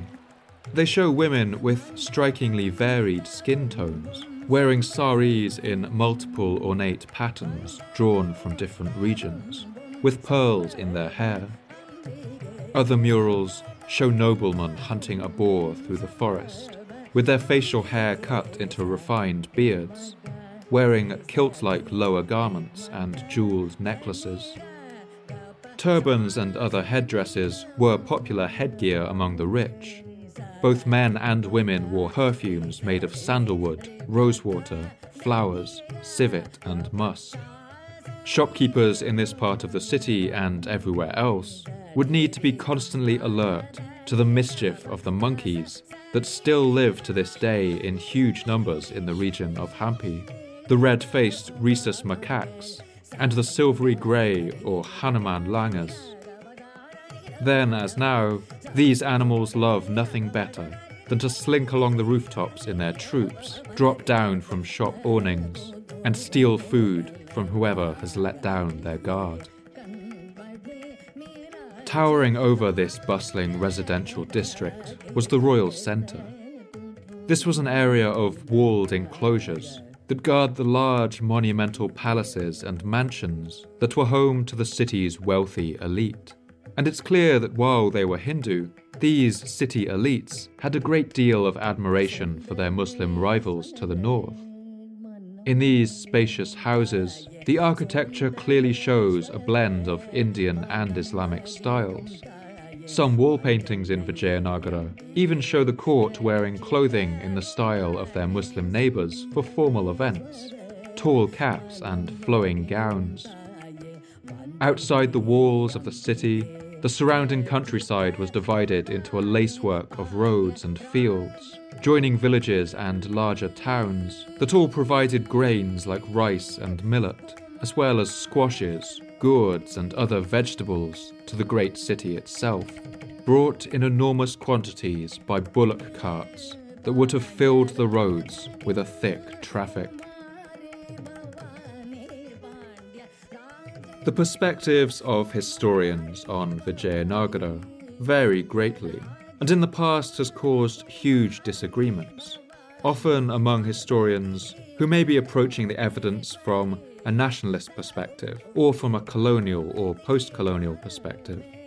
Some of this is down to the differing ideologies of these historians. But the Vijayanagara Empire was a place of paradoxes and contrasts. On one hand, its rulers clearly modelled themselves on the old Hindu South Indian empires of the past. One clear example is in the temples they built, which drew inspiration from ancient Hindu empires like the Chalukyas, the Pandyas, and the Cholas. These buildings were designed to reinforce the empire's connection to the Hindu powers of the past. But in many other ways, it was also a surprisingly radical experiment a hybrid culture that took Hindu traditions and married them with an outward and forward looking desire for new influences from the Muslim world and beyond. The world of medieval India was fast moving and competitive, and those kingdoms that fell behind often didn't last long. One king of Vijayanagara in particular, named Devaraya II, was all too aware of this. He was determined to modernize and hybridize the empire of Vijayanagara and end the days of it paying tribute to the powerful Muslim kingdoms to the north. And to do this, he would open the empire's doors to the world. Devaraya II came to the throne in the year 1432 as a boy of only eight years old. One Persian visitor to his court, who arrived about eight years later, gives the following description of the teenage king. The king was dressed in a robe of green satin. Around his neck he wore a collar composed of pearls of beautiful water and other splendid gems. He was of an olive colour, of a spare body, and rather tall. He was exceedingly young, for there was only some slight down upon his cheeks and none upon his chin. His whole appearance was very prepossessing. And this young king, Devaraya, was determined to turn his empire into a modern, outward looking state. To do this, he sent out word to the Muslim world that the doors of his kingdom were now open He welcomed talented Muslim courtiers into his kingdom and enlisted as many as 200 Muslim officers into his army, as the scholar Farishta recalls. Deva Raya gave orders to enlist Muslims in his service, allotting them estates and erecting a mosque for their use in Vijayanagara. He also commanded that no one should molest them in exercise of their religion, and moreover, he ordered a Quran to be placed before his throne on a rich desk, so that the faithful might perform the ceremony of obeisance in his presence without sinning against their laws. Some carvings on the great temples of the city show Muslims taking part in its daily life, showing Arab horse handlers taking care of their steeds. And columns in the great Vittala temple show Muslim horse riders wearing turbans, rearing up on the backs of powerful imported horses. The borders of Vijayanagara were now guarded by large forces of Muslim cavalry, mercenaries paid from the vast coffers of the empire. And to these would soon be added units of Portuguese and Muslim gunners, trained in the use of muskets. This influx of newcomers would change the nature of Vijayanagara's military, bringing advanced modern battle strategies and the increased use of cavalry. And it would have changed the fabric of the city itself. Devaraya II also engaged in large scale infrastructure projects, digging large networks of canals that expanded the agricultural potential of the land around the city. The metropolis boomed to even greater size, and the Persian ambassador Abdur Razak was so impressed by the city when he visited in the year 1443 that he gave the following incredible account of the bustling life of the city's markets. From the third to the seventh fortress, shops and bazaars are loosely crowded together. By the palace of the king, there are four bazaars, situated opposite to one another. At the head of each bazaar there is a lofty arcade and magnificent gallery, but the palace of the king is loftier than all of them. The bazaars are very broad and long, so that the sellers of flowers are able to sell flowers from both sides. Sweet scented flowers are always procurable fresh in that city. Even travelling from the wealthy Silk Road city of Samarkand, Abdul Razak was struck by the obvious wealth of the citizens of Vijayanagara. This country is so well populated that it is impossible in a reasonable space to convey an idea of it. In the king's treasury, there are chambers with excavations in them filled with molten gold, forming one mass. All the inhabitants of the country, whether high or low, even down to the artificers of the bazaar, wear jewels and gilt ornaments in their ears and around their necks, arms, wrists, and fingers.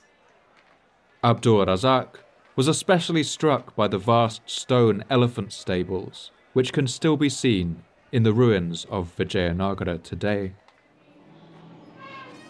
Opposite the minister's office are the elephant sheds, the king has many elephants in the country, but the large ones are especially reserved for the palace.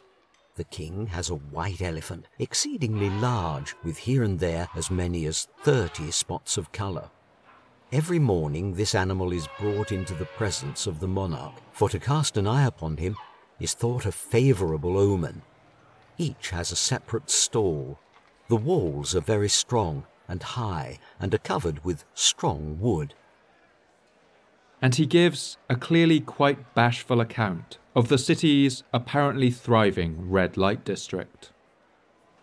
Opposite the Mint is the office of the prefect of the city, to which it is said 12,000 policemen are attached, and their pay, which equals each day 12,000 fanams, is derived from the proceeds of the brothels. The splendour of those houses the beauty of the heart ravishers, their blandishments and ogles, are beyond all description. It is best to be brief on the matter. Finally, he was brought in to meet the king Devaraya, who at that point would have been around the age of 19. Perhaps most illuminating about this meeting is how many questions the Hindu king asked his Muslim visitor. He bombarded the Persian ambassador with inquiries about the great Muslim powers of the world, how many horsemen the king of Persia had under his command, what his great nobles were like, and how they behaved. He asked many questions about the great cities of Herat and Shiraz, and it's clear from this the curiosity and fascination he held for the Muslim world. But being the king of a medieval kingdom like Vijayanagara could be a dangerous business. Devaraya sat at the top of a towering and fragile hierarchy, packed with jealous rivals. While the Persian ambassador Abdur Razak was staying in the city, Devaraya II was the target of one particularly dramatic and audacious assassination attempt by one of his brothers, which shows just how dangerous the life of a king could be.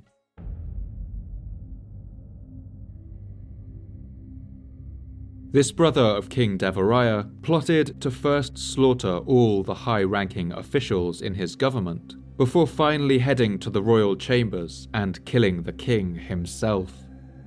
The first part of the plan went off without a hitch, as Abdur Razak writes. The king's brother, who had had a new house built for himself, invited thither the monarch and the principal personages of the empire. At short intervals, the prince either came in person or sent some messengers to say that such and such great personage should come and eat his part of the banquet care had been taken to bring together all the drums, kettle drums, trumpets, and flutes that could be found in the city. And these instruments playing all at the same time made a tremendous uproar. As soon as the individual who had been sent for entered the above mentioned house, two assassins placed in ambush sprang out upon him, pierced him with a dagger, and cut him to pieces. In consequence of the noise of the drums, the clamour, and the tumult, no one, with the exception of a small number to whom the secret was entrusted, was aware of what was going on. In this manner, all those who had any name or rank in the state were slaughtered. Once his grisly work was done, the treacherous brother went to the king's quarters to strike the final blow of his coup. He entered the royal chamber with a plate of betel nuts and leaves for the king to chew. But beneath these leaves, he had concealed a hidden blade. Coming close to the king, the brother told him that the court was ready for him and offered him some of the betel. But perhaps the king had detected something strange in the way his brother stepped towards him. He declined, saying that he didn't feel well that day. Abdur Razak recalls what happened next as the treacherous brother lost his patience. This unnatural brother, thus losing the hope of enticing the king to his house, drew his poignard and struck him therewith several violent blows, so that the prince fell at the back of his throne. The traitor, thus believing that the king was dead, left there one of his confidants to cut off the monarch's head, then Going out of the hall, he ascended to the portico of the palace and thus addressed the people I have slain the king, his brothers, and such and such emirs, Brahmins, and viziers. Now I am king. But he had not counted on the king's resilience. As the treacherous brother's accomplice approached King Devaraya to decapitate him, the king fought back in dramatic fashion. Meanwhile, his emissary had approached the throne with the intention of cutting off the king's head. But that prince, seizing the seat behind which he had fallen, struck the wretch with it with so much violence on the chest that he fell upon his back. The king then, with the help of one of his guards, slew this assassin and went out of the palace by the way of the harem. His brother, still standing on the top of the steps of the Hall of Council, invited the multitude to recognize him as their king. At that moment, the monarch cried out, I am alive, I am well and safe. Seize that wretch. The whole crowd assembled together, threw themselves upon the guilty prince, and put him to death. This dramatic episode gives us a sense of the life and death stakes that the emperors of Vijayanagara faced every day. And the kings who followed Devaraya II were not always as lucky as he was.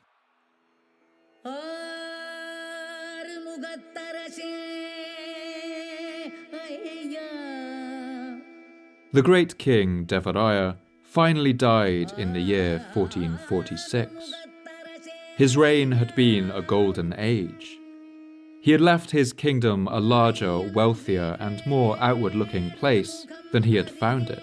But the period that followed was one of chaos and dissolution in the empire. Devaraya's son is said quite mysteriously to have died of a broken heart, which is perhaps a euphemism for poison. His grandson took the throne but would go on to be murdered by his own son. In a Shakespearean turn, this great grandson of Devaraya was apparently horrified by what he had done and refused to take up the throne he had murdered his father for. He passed it on to one of his younger brothers, who quickly had him put to death. As blood ran in torrents from the throne, chaos began to engulf the empire and soon the commanders of the military began to hunger for power themselves. One of these was a powerful general named Saluva Narasimha, a name that means man lion. This general was a colourful character, a poet, and a self styled expert in lovemaking. In the year 1485, he seized the throne in a military coup and ended the Sangama dynasty that had ruled for 150 years, since the first days of Vijayanagara and the two Sangama brothers, Bukka and Harihara, who had founded it. The libidinous general Saluva Narasimha didn't seem to care much for the boring business of actually ruling his kingdom. He spent much of his time apparently writing a long book of detailed erotic instruction but he died only a few years after taking the throne. It's during this period of chaos and the reign of the hapless kings that followed that in the year 1498, the first Portuguese ship, captained by the explorer Vasco da Gama, arrived in South India, having sailed all the way around the coast of Africa.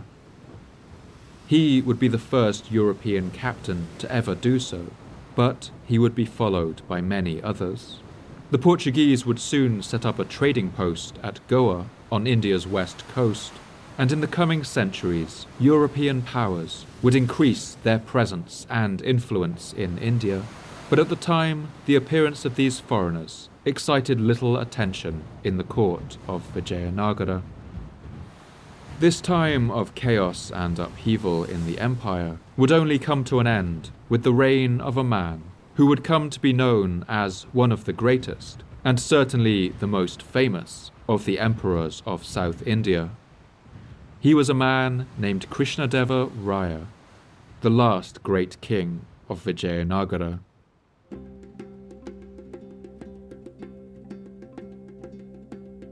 Krishnadeva was never meant to be the king. He was a prince, but his mother was a lower ranking woman than any of his other brothers. And so his older brothers, Imadi and Viranarasimha, each took a turn at the throne before he did. But they catastrophically mismanaged the kingdom and faced constant rebellions and uprisings. When Krishnadeva's older brother finally lay on his deathbed, he was determined that his own infant grandson should take the throne. But he knew that many of the lords backed his brother Krishnadeva. In a final dying wish, he ordered that his brother should be blinded, which under Indian law would mean he could not become king. According to legend, the king's servants had no confidence in his baby son actually taking the throne, but they were still afraid to anger the dying king. In a daring move, they brought him the eyes of a recently slaughtered goat, still dripping with blood, and told him that his wishes had been carried out. The king died, satisfied that his line was secure, and Krishnadeva effortlessly took the throne. The Portuguese traveller Domingo Paes gives the following account of the appearance of King Krishnadeva. The king is of medium height and of fair complexion and good figure, rather fat than thin. He has on his face signs of smallpox. He is the most feared and perfect king that could possibly be, cheerful of disposition and very merry. He is one that seeks to honour foreigners and receives them kindly asking about all their affairs, whatever their condition may be. He is a great ruler and a man of much justice, but subject to sudden fits of rage, and this is his title King of Kings, Lord of great lords of India, Lord of the three seas and of the land. Krishna Devaraya was also what we might think of today as a fitness fanatic. Domingo Paes writes the following account of his daily routine. The king is accustomed every day to drink a three quarter pint of sesame oil before daylight and anoints himself all over with the same oil. He covers his loins with a small cloth and takes in his arms great weights made of earthenware. And then, taking a sword, he exercises himself with it till he has sweated out all the oil, and then he wrestles with one of his wrestlers. After this labor, he mounts a horse and gallops about the plain in one direction and another till dawn. For he does all this before daybreak.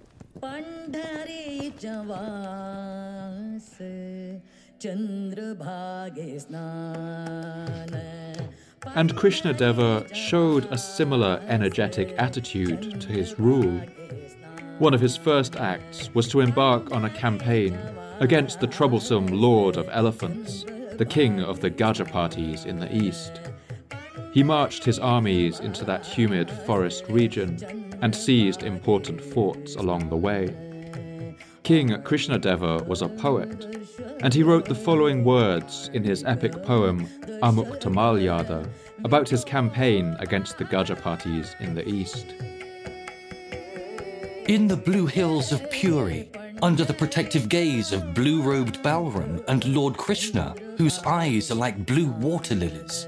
I prepared for battle and struck fear into the Gajapati's heart with my powerful arms pounding the drums of war.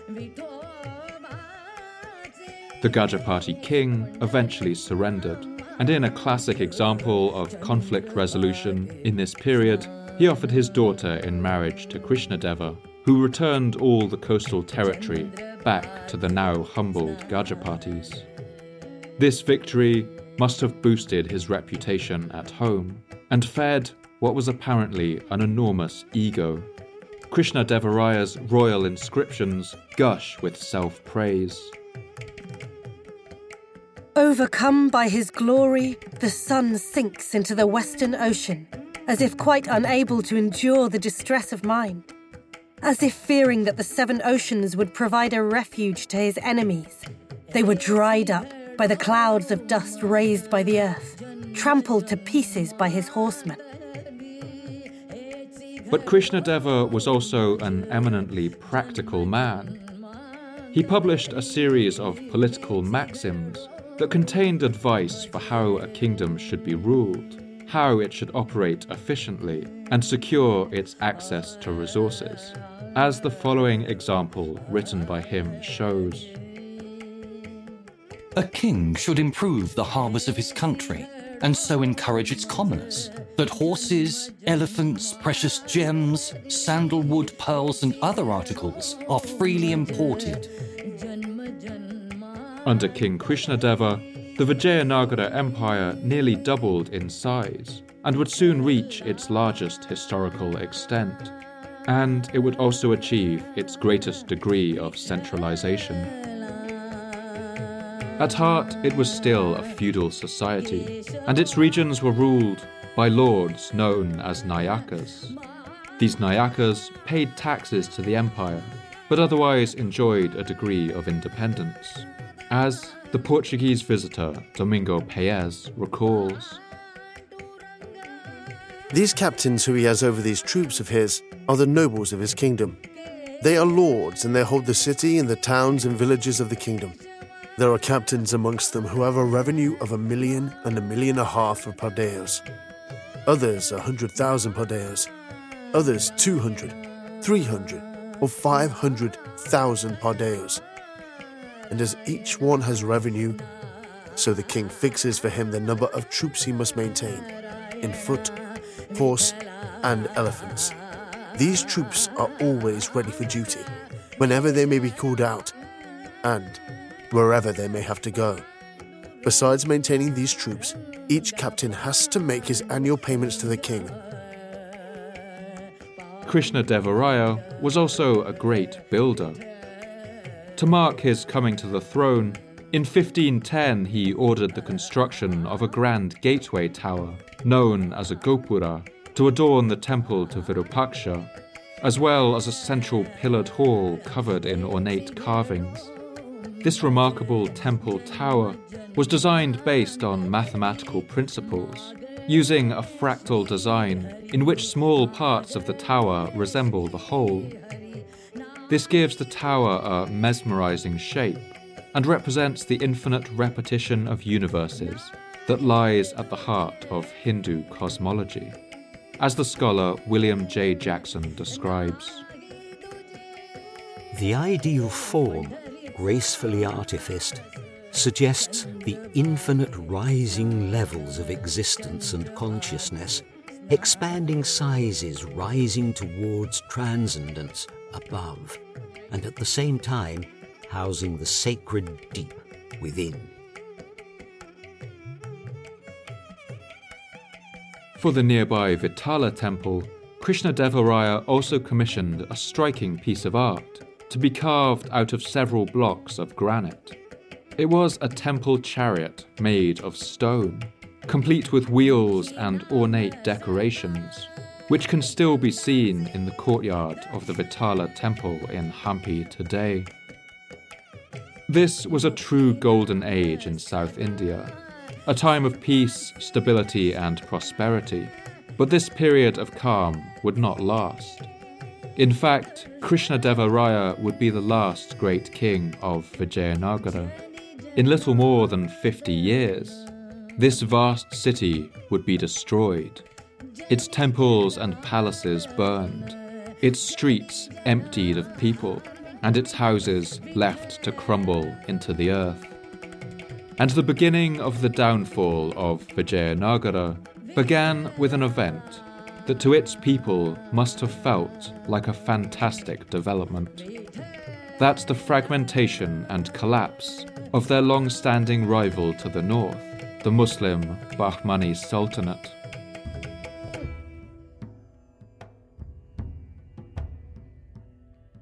Like the empire of Vijayanagara, the Bahmani Sultanate had been successful by combining disparate elements. For decades, they had been enthusiastically importing people from across the Muslim world soldiers, architects, artists, holy men, and scholars. And these people had helped to transform it into a world centre of culture and innovation.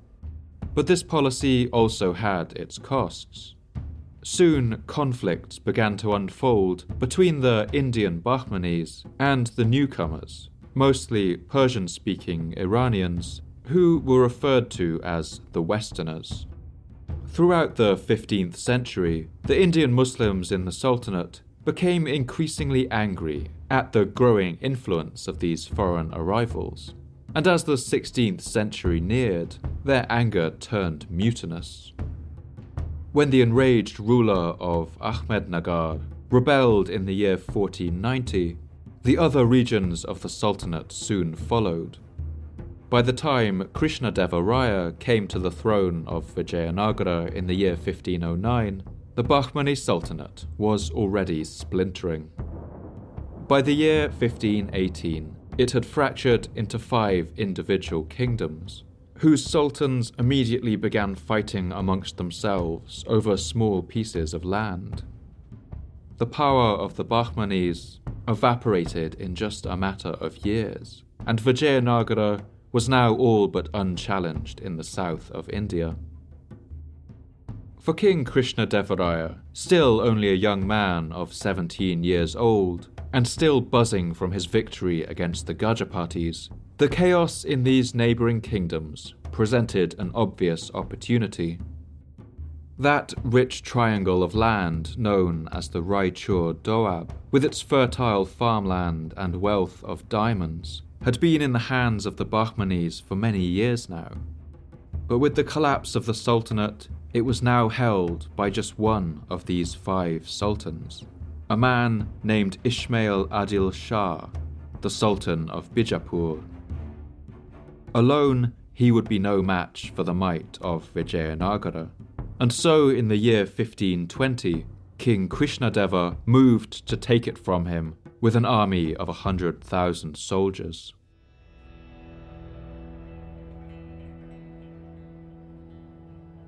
The Portuguese Jewish traveller Fernão Nunes was staying in Vijayanagara at the time of this campaign, and he wrote a dramatic and colourful account of how it unfolded. After the king had made his offerings and performed sacrifices to his idols, he left the city of Bisnagar with all his troops, and they marched in the following order. The chief of the guard led the advance with 30,000 infantry, archers, men, and shields, and musketeers, and spearmen, and a thousand horse and his elephants. All were equally well armed, each after his own fashion. The archers and musketeers with their quilted tunics, and the shieldmen with their swords and daggers in their girdles.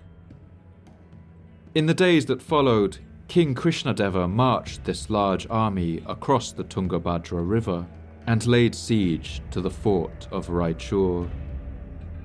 But this would not be as easy as Krishnadeva hoped.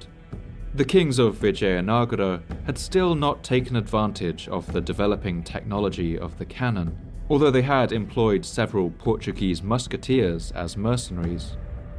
Raichur Fort was a powerful fortress, perched on top of a rocky hilltop, and without effective siege equipment, the Hindus resorted to old fashioned tactics, hacking away at the fort walls with pickaxes and hammers.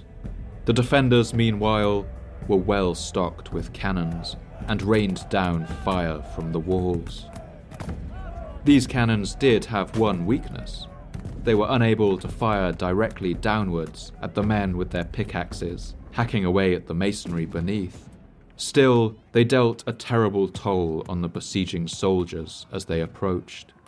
The siege looked like it would last forever, but then one morning, Krishnadeva got word that the Sultan of Bijapur himself was marching south towards him at the head of an army. This army was made up of his best crack troops, equipped with nearly a thousand of the latest powerful cannons imported from Persia. Perhaps feeling just a tremble of apprehension, Krishnadeva lifted the siege and went out to meet the Sultan in battle. Fernão Nunes, who witnessed these two armies come together, describes in visceral terms the noise they made as they prepared to fight. Seeing that dawn was now breaking, the drums and trumpets and other music in the king's camp began to sound and the men to shout, so that it seemed as if the sky would fall to the earth. Then the neighing and excitement of the horses and the trumpeting of the elephants. It is impossible for anyone to describe how it was. It would hardly be believed the great fear and terror that struck those who heard it so that even those very men that caused the noise were themselves frightened at it. And the enemy on their part made no less noise, so that if you asked anything, you could not hear yourself speak, and you had to ask by signs, since in no manner could you make yourself understood. This encounter, which has come to be known as the Battle of Raichur, is the perfect embodiment of the chaos and violence of a medieval battle. Although Vijayanagara had brought the larger army, the Sultan of Bijapur was confident that his superior firepower would scatter the Hindus and bring him victory. When the battle began, he ordered his cannoneers to fire all of their guns at once in a devastating volley. Fernão Nunes recounts what happened next, as a thousand cannonballs tore through the ranks of the Vijayanagara soldiers he commanded the whole of the artillery at once to open fire, which discharge, as it was very great, did much damage to the enemy, killing many of the horse and foot and many elephants. And it compelled the king, Krishna Deva's troops, to retire.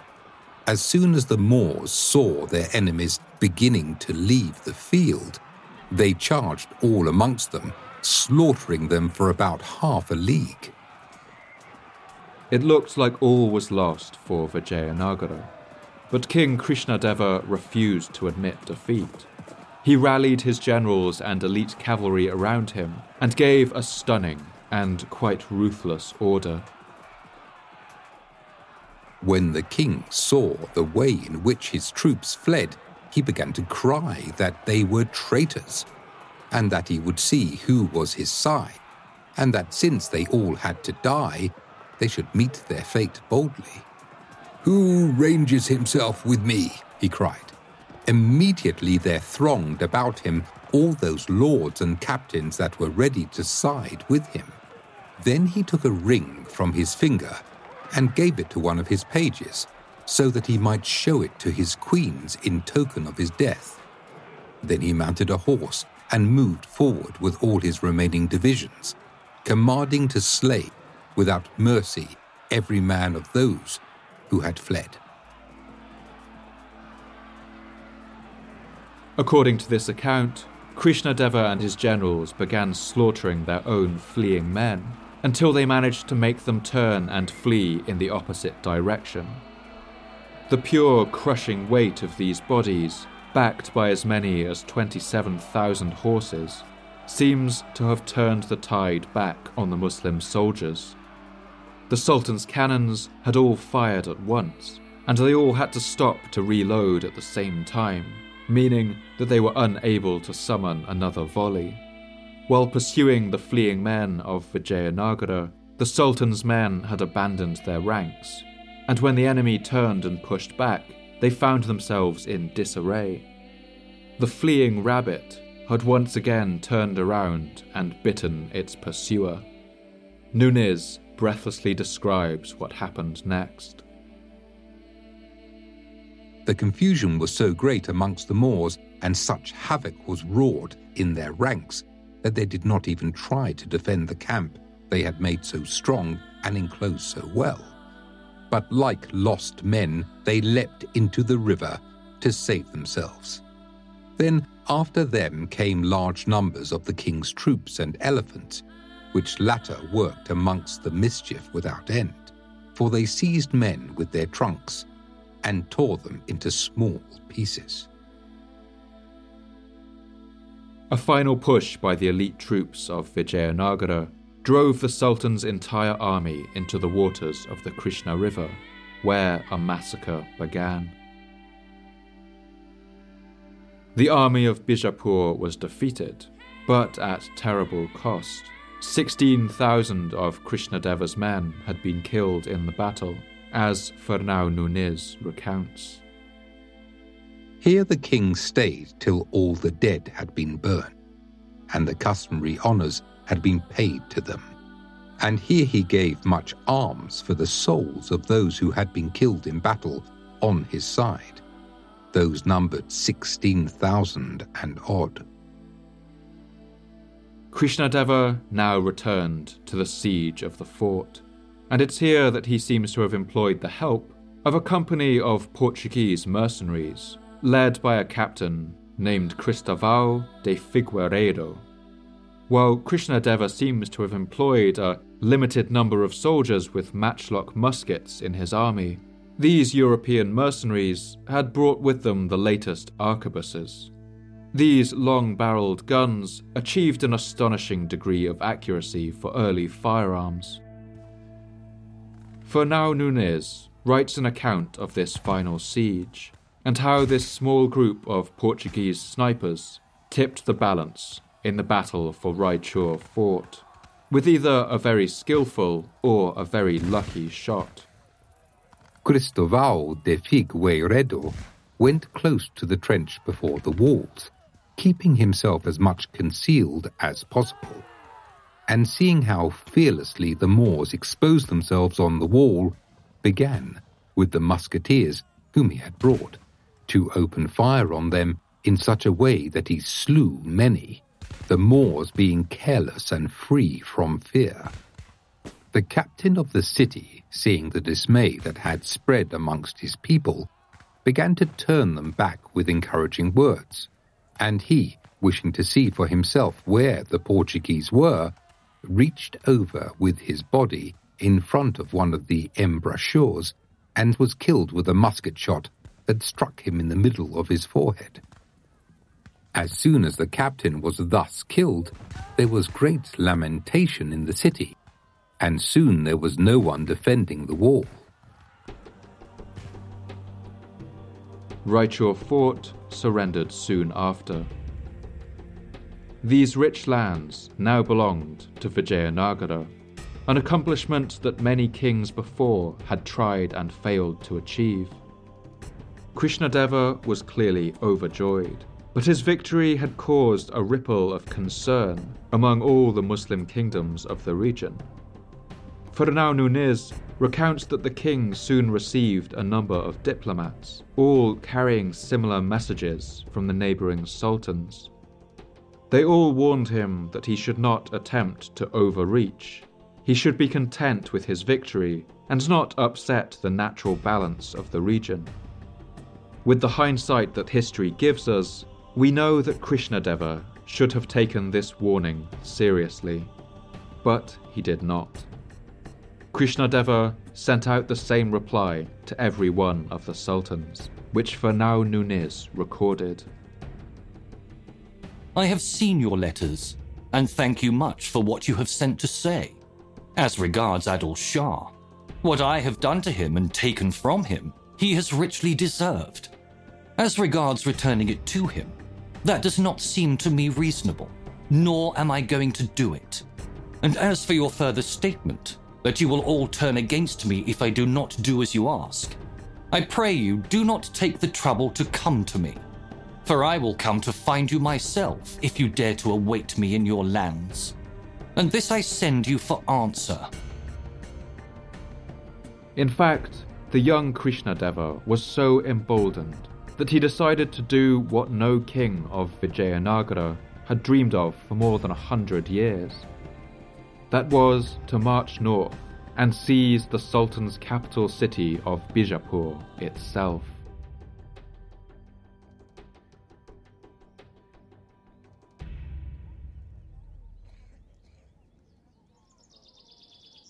Bijapur was one of the great cities of South India, and the largest and wealthiest in the lands that had once been part of the Bahmani Sultanate. It was a great centre of culture, trade, and commerce, and was home to a great variety of gardens and water pavilions. One North Indian visitor to the city would later describe it in the following glowing terms.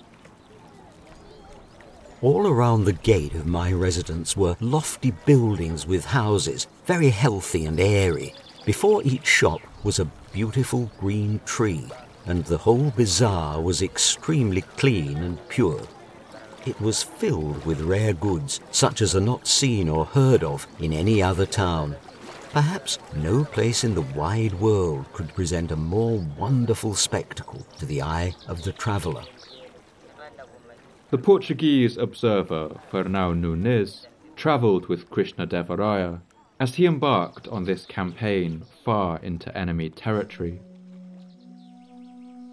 He recalls the sight of the great city of Bijapur as Krishnadeva's armies approached it, and mentions that its houses reminded him of buildings back home in Europe. And the king journeyed so far that he even went as far as Bijapur, which is the best city in all the kingdom. It has numbers of beautiful houses built according to our own fashion, with many gardens and bowers made of grapevines and pomegranates and oranges and lemons and all other kind of garden produce. Seeing Krishnadeva's massive army approach, the Sultan of Bijapur did the only thing he could. He fled the city and went into hiding. Krishnadeva marched into Bijapur without a fight and decided to stay there for as long as it took for the Sultan to turn himself over. But the Sultan Adil Shah refused to come out of hiding, and so Krishnadeva and his army settled down in the city and waited. During his lengthy stay in Bijapur, Krishnadeva's army put an enormous strain on the city, and in fact, they would all but destroy it. To keep themselves warm at night, the soldiers demolished its beautiful buildings and burned them as firewood, and drank so much water that its reservoirs ran dry. The whole city of Bijapur was slowly demolished, as though eaten by termites, until only the palaces where Krishnadeva was staying were still standing, as Fernão Nunes recalls. The city was left almost in ruins not that the king had commanded it to be destroyed, but that his troops, in order to make fires for cooking, had torn down so many houses that it was a great grief to see. The Sultan, Adil Shah, went to ask the king what wrong the houses had done that he had commanded to destroy them. For there remained no other houses standing save only the palaces, where the king, Krishna Deva, was staying. The king sent answer that it was not he who had done it, but that he could not control his people. Eventually, drinking water in the city ran out, and Krishnadeva was finally forced to leave. He had not captured the Sultan of Bijapur, but he had certainly made his point. Vijayanagara was now without doubt the strongest power in South India. The sultans who had once loomed over it now fled at the advance of its armies, and their cities could be plucked like ripe fruit.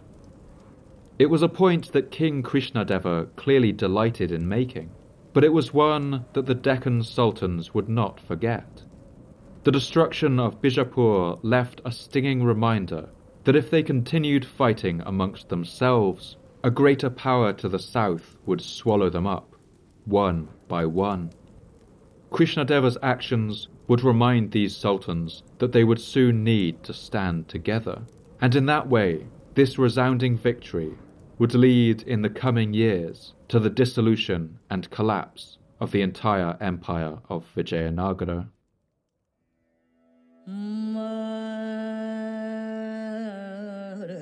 If you had the choice to travel back in time and see just one week in the age of Vijayanagara, a good choice would be the week of the Mahanavami festival, a lavish ceremony that ran for 10 days, usually in October.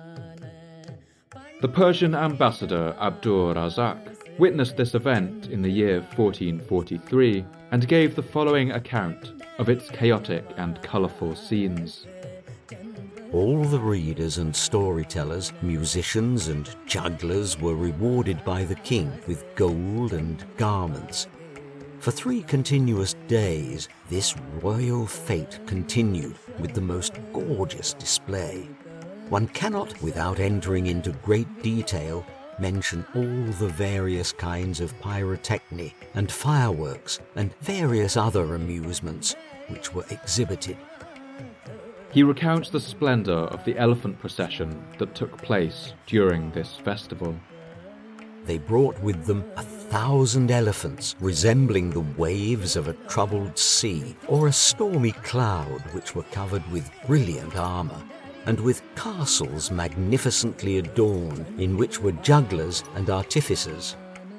On the trunks and ears of these animals had been drawn, with cinnabar and other substances, extraordinary pictures and figures of wonderful beauty.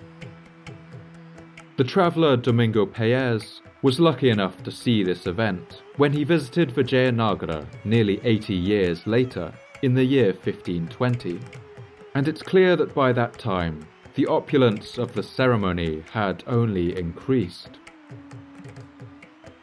As soon as the king had finished his ceremonies, he again took horse and returned to the city in the same way he had come, the troops never weary of their shouting. As soon as he passed by them, they began to march. Then, to see those who were on the hills and slopes, and the descent of them with their shouts and beating of shields and shaking of arrows and bows that were without count. Truly, I was so carried out with myself that it seemed as if what I saw was a vision and that I was in a dream. As Paes saw this procession pass by, he could have had no idea that the final decades of this great society were now at hand. That in only a few decades, these streets would be empty, with grasses and vines pushing up through the stones.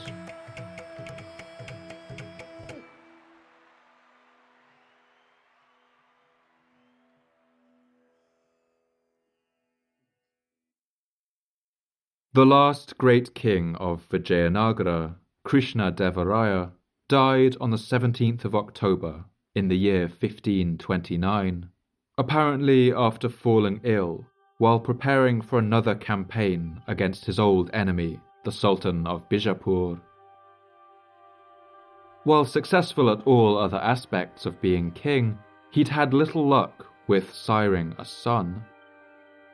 Krishnadeva did have two sons, one of whom, at six years old, became a casualty of courtly intrigue. He was named the Crown Prince, but this was also his death sentence. Within a year, the boy was poisoned, with Krishnadeva suspecting his own Prime Minister, who he then had blinded. When the king died, his remaining son was too young to be considered and so the crown passed to his younger brother Achyuta. This man seems to have had no talent for ruling, as Fernão Nunes recalls. King Achyuta Raya, after he ascended the throne, gave himself over to vice and tyranny. Here is a man of very little honesty, and on account of this, the people and the captains are much discontented with his evil life and inclinations. In the vacuum left by the death of the great king, a number of opportunists were beginning to fancy their chances. Chief among these was a divisive and ruthless social climber, in whose hands the empire of Vijayanagara would finally collapse into ash and flame. His name was Rama Raya.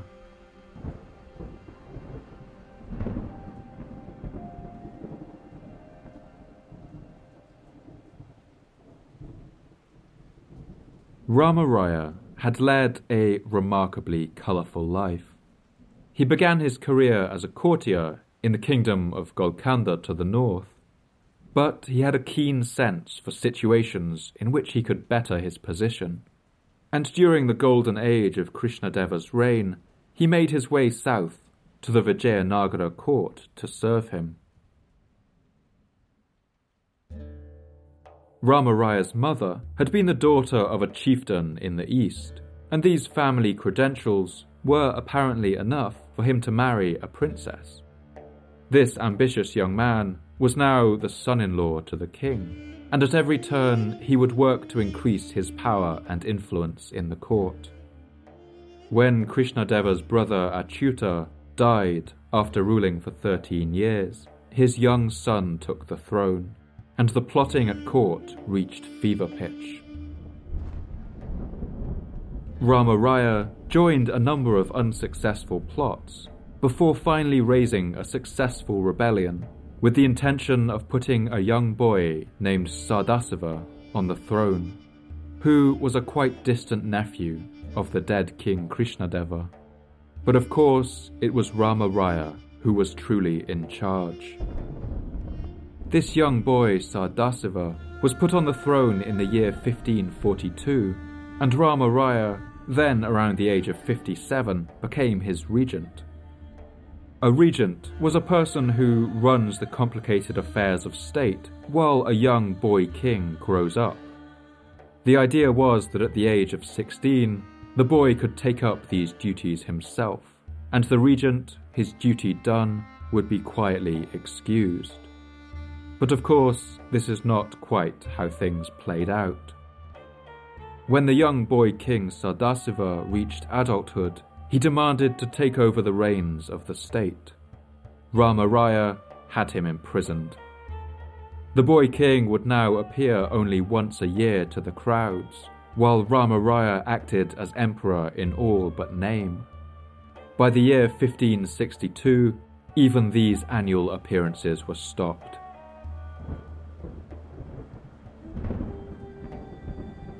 One of the great historical composers of Carnatic music was a man named Kanakadasa. He lived during the life of King Krishnadeva and saw his death, as well as the time of chaos that followed. During this time, he wrote a surviving piece of poetry that describes how many of the citizens of Vijayanagara must have felt as the kingdom descended over the 23 years that the usurper Rama Raya remained on the throne. Where did truth and duty go? The noble can't survive anymore. Thieves and habitual adulterers strike it rich. The rest are poor. Family members turn hostile. Fools puffed up with pride forget God, guru, and elders. Decent, holy people go unprotected. No one pays the soldiers. No helping rains shower the earth. Those with food and clothes are corrupted by bribery. Immature dogs full of trickery multiply like cruel snakes. Traitors to God win houses, gain cows and wealth and grain. Earth groans under the weight, tottering, crying. Worshippers of Shiva are clashing with the Vishnu devotees. Great offerings are made to the most horrific, violent gods. Who could list all the wrongs of the time? While operating the empire's foreign policy, Rama Raya acted just as deviously. As the emperor of Vijayanagara, he plotted to turn the sultans of the Deccan against one another. These sultans often asked for Vijayanagara's help in their wars against one another, and so he would ally first with one, then another, with the hope of thereby weakening them all and keeping them at each other's throats. He would often promise not to destroy mosques or unnecessarily hurt Muslim civilians, but according to some sources, these promises were not often kept. Eventually, one of these sultans, a man named Hussein Nizam Shah I of the Sultanate of Ahmadnagar would soon have had enough.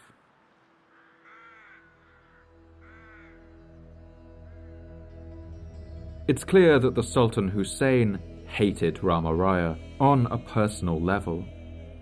Ferishta recalls one meeting between these men when the king of Vijayanagara openly insulted his guest. Hussein Nizam Shah went to meet Rama Raya.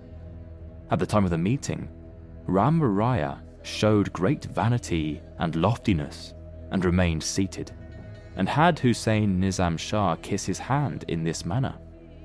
Hussein Nizam Shah was furious at the improper behavior of Rama Raya, and in order to reproach the Raja, he at once called for water and washed his hands on seeing this, Ramaraya was enraged and said in the Kannada language, If this man were not my guest, I would instantly cut him to bits with my sword. These insults clearly stung Hussein, but the final straw would come when Rama Raya apparently sent a long and insulting list of demands for tribute to the Muslim Sultan. According to one obscure poet, an Indian Muslim named Shauki, this list of demands included camels from Kabul, ambergris, aloes, musk, a large silver bell, a golden flute, gold and precious goods, weapons such as maces and Bahmani daggers, jade pitchers, ruby cups, diamond cubes, and, perhaps most insultingly of all, the foot bracelets of the Sultan's wife. Finally, he demanded that Hussein stop eating beef, turn away from Mecca, and convert to worshipping Shiva. If Hussein refused, the poet relates the following threat allegedly delivered by Rama Raya. I'll spare neither Turk nor Turkish bow. I'll spare neither rich nor poor. I will not spare the brides of India, nor will I spare the brides of Sind. I won't spare a single scholar or holy man, neither aged nor youth, neither young man or old.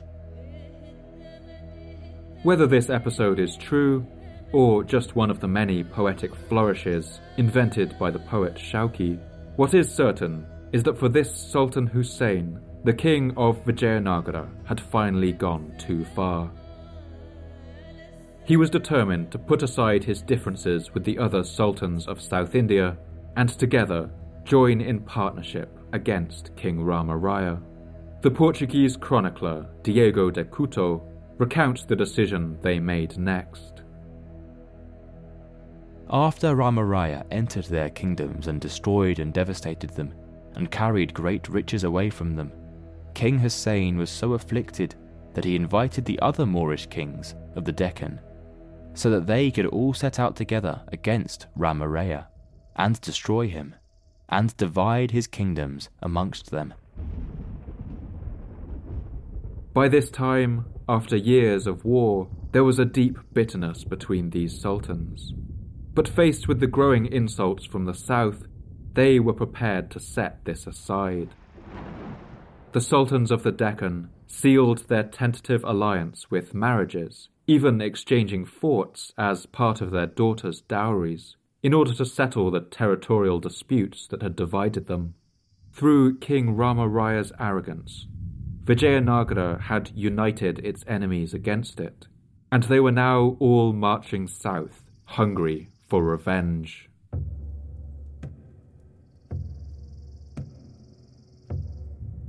The year was 1565. By this time, the treacherous usurper Rama Raya was an old man, now well into his 80s. But when he heard of the combined forces of the sultans marching south, he was determined to ride out with his great army and lead it to victory. And he had good reason to be confident. Despite banding together, the sultans of the Deccan were still no match for Vijayanagara in sheer numbers. According to records, Rama Raya marched out with 70,000 cavalry and more than 700,000 foot soldiers. More conservative estimates put the number at around 150,000. This would have been the entirety of the army of Vijayanagara, with every soldier withdrawn from every far flung post and distant border fort, and brought to bear for a final, decisive battle for the future of South India. The stakes for both sides couldn't have been higher. After a number of skirmishes, the two vast armies finally met on the plains that stretch out on the banks of the river Krishna, between the villages of Rakasa and Tangadi. But today, this confrontation is remembered by the name of a fortified town about 25 kilometers to the north, a place called Talikota. For the sultans of the Deccan, the odds at the Battle of Talikota didn't look good.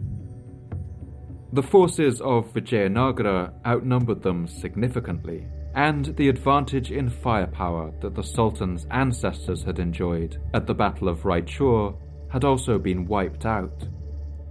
In the more than 40 years since the armies of Krishnadeva had scraped a victory on the banks of the river Krishna, they had learned to respect the power of cannon fire, and Vijayanagara had truly joined the gunpowder age. Sources claim that Rama Raya marched to meet the sultans with a thousand cannons.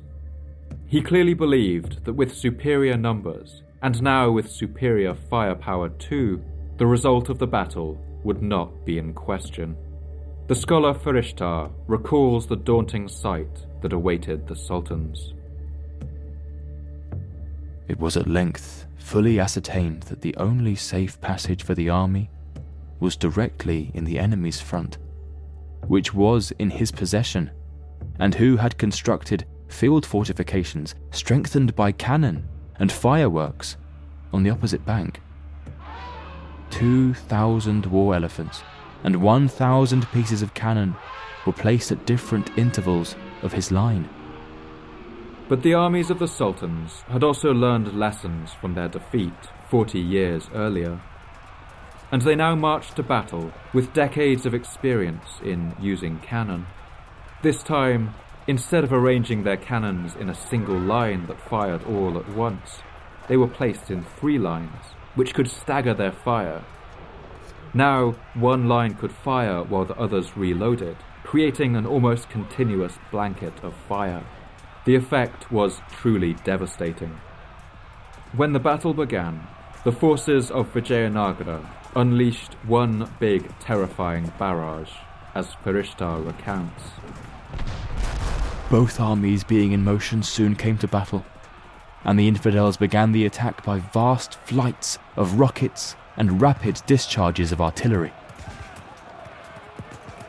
Rama Raya, now an old man, declined to travel on horseback, and instead was carried around the battlefield in a litter or palanquin. At one point, he's apparently said to have surrounded himself with piles of jewels and coins, and handed these out to anyone who would charge into the heat of the battle. The infidels, inspired by the generosity of their prince, charged the right and left of the allies with such vigour that they were thrown into temporary disorder, and even to prepare for retreat. Hussein, however, remained firm in the centre and pushed on so ardently that the division of Ram Raj was thrown into confusion. It seemed that the overwhelming numbers of Vijayanagara would win the day, but then something happened that would turn the tide completely. That is, Rama Raya the regent, the usurper of the throne, was killed. Accounts of exactly how this happened differ. One unlikely sounding source describes how the sultans packed their cannons with copper coins, blasting them into the enemy ranks in what would be one of the first uses of a weapon that would come to be known as grape shot. These superheated coins would have torn like bullets into the Vijayanagara soldiers, killing their horses and maiming hundreds. One source recounts that one of these coins flew through the sky of the battlefield, punched through the side of the palanquin that was carrying the treacherous King Rama Raya, and killed him. Other sources claim that a stampeding elephant caused Rama Raya's bodyguard to flee in terror leaving him to be captured by an enemy vanguard. These sources describe him being taken back to the Sultan Hussein, who immediately ordered him to be beheaded. Some sources describe Rama Raya's severed head being stuffed with straw and sent north to be paraded around the subcontinent. But however it happened, the result was clear. Rama Raya was killed, and his army fell into disarray. Ferishta recounts what happened next. The Hindus, according to custom, when they saw their chief destroyed, fled in the utmost disorder from the field, and were pursued by the allies with such success that the river was dyed red with their blood. It is computed by the best authorities that above 100,000 infidels were slain during the action and in the pursuit. those who were able, with horses and elephants, fled the battlefield, while a huge number of foot soldiers were left behind to be massacred. The historian Mirza Ibrahim al Zubairi, in his work Basatin al Salatin, recalls how the sultans now prepared to march on the defenseless capital city. During the course of twenty days that they remained at the seat of war, the sultans took their ease and nursed the wounded and sick. Then they turned toward Vijayanagar. We can imagine the scenes as the frightened people of Vijayanagara watched the dribs and drabs of their defeated Grand Army returning home. Columns of the wounded and dirty winding down the road without leaders, telling stories of the battle and the death of the king. Some of Ramaraya's brothers did manage to escape from the Battle of Talikota and fled back to the capital. They were now the assumed rulers of the empire, and the frightened people of the city must have looked to them for hope. And they had good reason to be hopeful. Capital cities were rarely sacked in medieval India, where ideas of honor were held in high regard. It was common to demolish mosques and Hindu temples in conquered territories, but unrestrained violence against civilian populations was relatively rare. More often, the victorious side would simply demand an enormous payment to cover the costs of their campaign and then some, and then they would return to their lands triumphant and a good deal richer. But when Rama Raya's brothers fled back to the city, it soon became clear that they had no intention of paying anything. In the next days, they gathered up all the treasure they could, piled it onto ox carts, and fled, leaving the city to its fate. The city of Vijayanagara was now without an army, without leaders, and crucially, without any money to pay off its enemies. From this point on, the consequences would have been clear.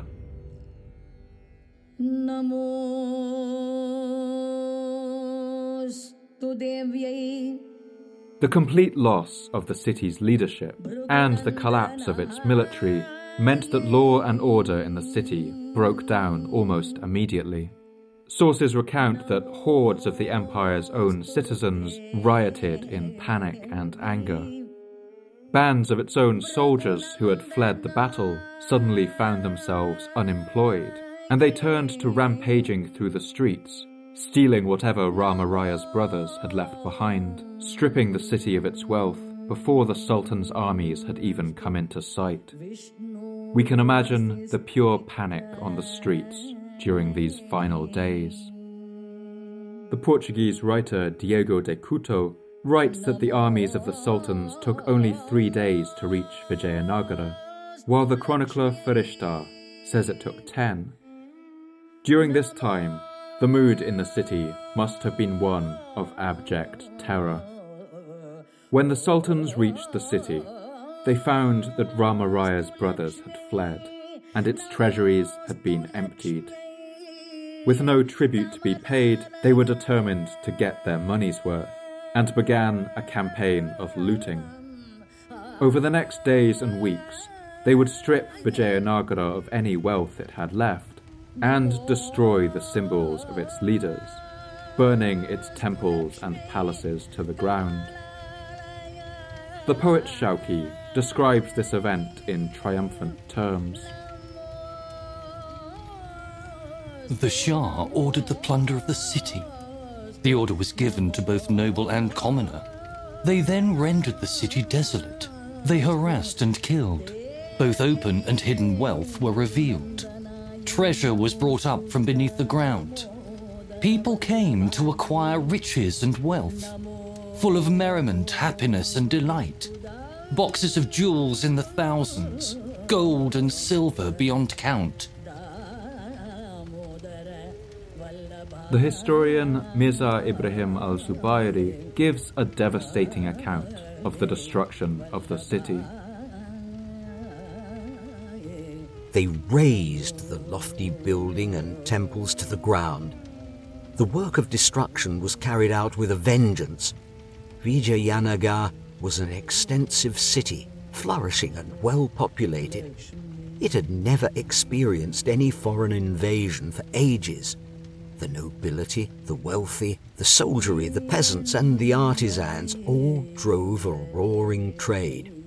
During the confusion and disorder following the Muslim invasion, the citizens, out of fear, lurked in their houses, cellars, wells, and reservoirs.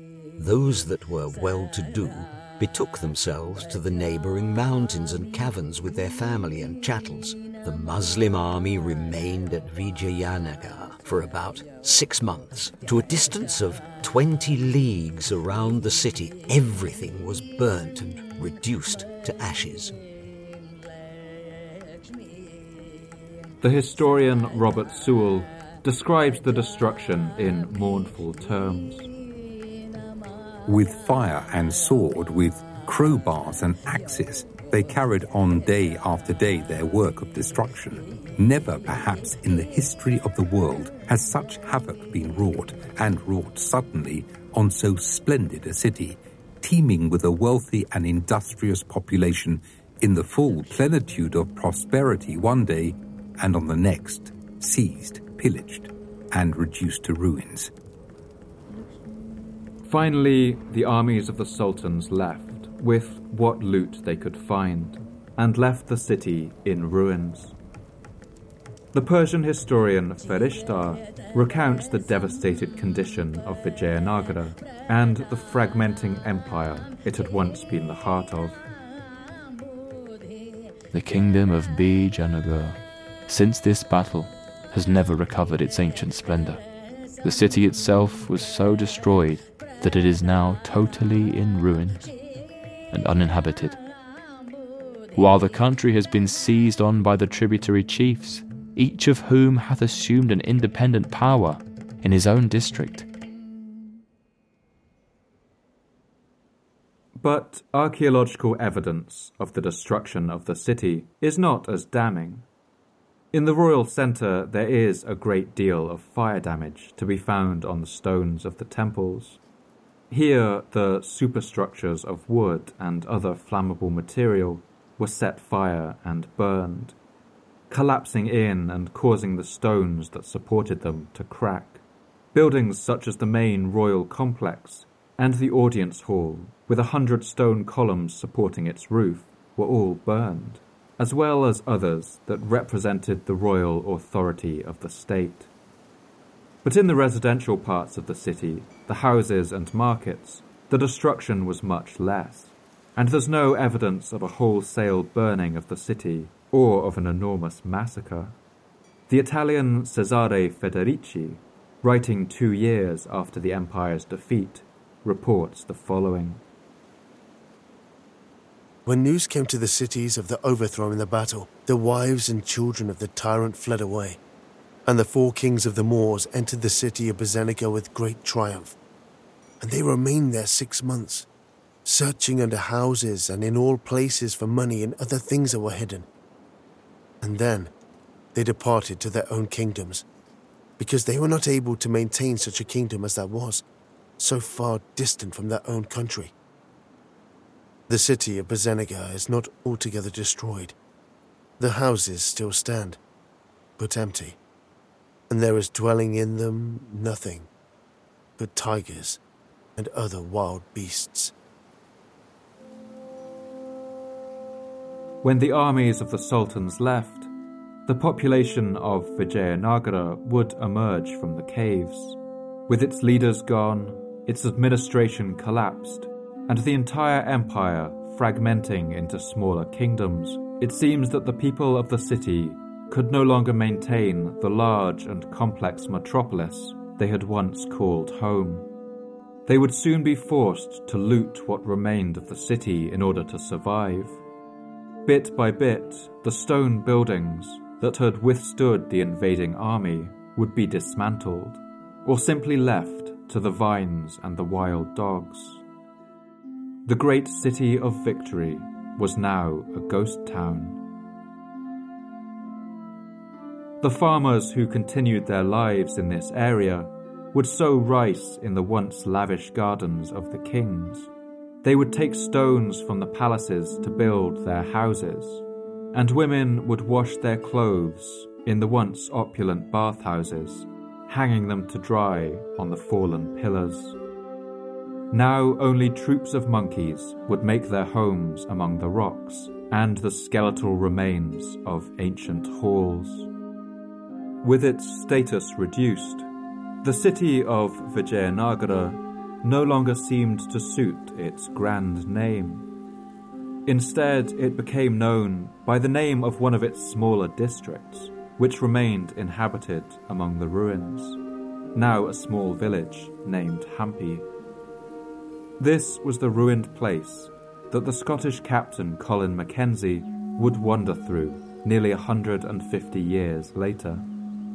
Birds would soon make their homes in the temple roofs. Indian robins, large grey babblers, blue rock thrushes, quails, and the rare yellow throated bulbul. And plant life would have gradually crept in to reclaim the empty streets.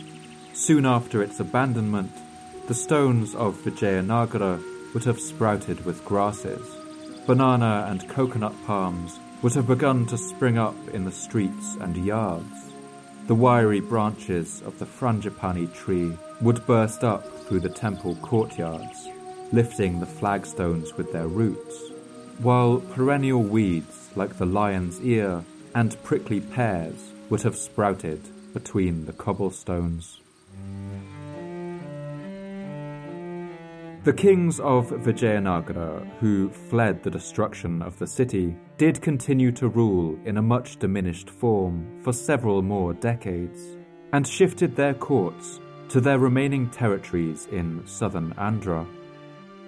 In their grandeur and ceremony, their processions and festivals, they attempted to recreate the splendor of their past. But in reality, they would never again wield power in the same way. The glorious days of the great capital were now a distant memory. Like their great rivals, the Delhi Sultanate and Bahmani Sultanate before them, they now ruled over a tiny portion of what they once had. By the dawn of the 17th century, that power too evaporated, and the last of Vijayanagara's Nayaka lords went their separate ways. With the economic heart ripped out of the empire, without the booming economy of the temples and the markets of the great metropolis, the surrounding towns and villages also went into decline. Port towns far away on the western coast, like Bhatkal, and on the eastern coast, like Pulicat, also shrunk around this time. The dance of Shiva went on, and another great empire had passed into ruins. The historian Manu Pillai describes this time. The lessons for the sultans in the northern Deccan from this episode should have been clear. It was the inability of the Deccan's ancient rulers, the Kakatiyas, Hoysalas, and Yadavas, to join together against their common enemy that led to the fall of their order at the hands of the Khiljis and Tughluks. When the Bahmani Sultanate emerged, its leaders too ultimately failed to rein in dissension, and in only a few generations the kingdom was on its way to decline and disintegration. The rebel sultans who seceded from the Bahmanis continued this tradition by constantly feuding with one another. But Rama Raya's ambition reminded them at last that in the game they were playing, they were all destined to suffer as losers. Together then, they rose against Ramaraya and demolished Vijayanagar for once and forever, achieving in a stroke something that even they, perhaps, could not have believed was entirely possible. In the following years, in the north of India, a new power would rise in Delhi founded by a warrior chieftain from Uzbekistan.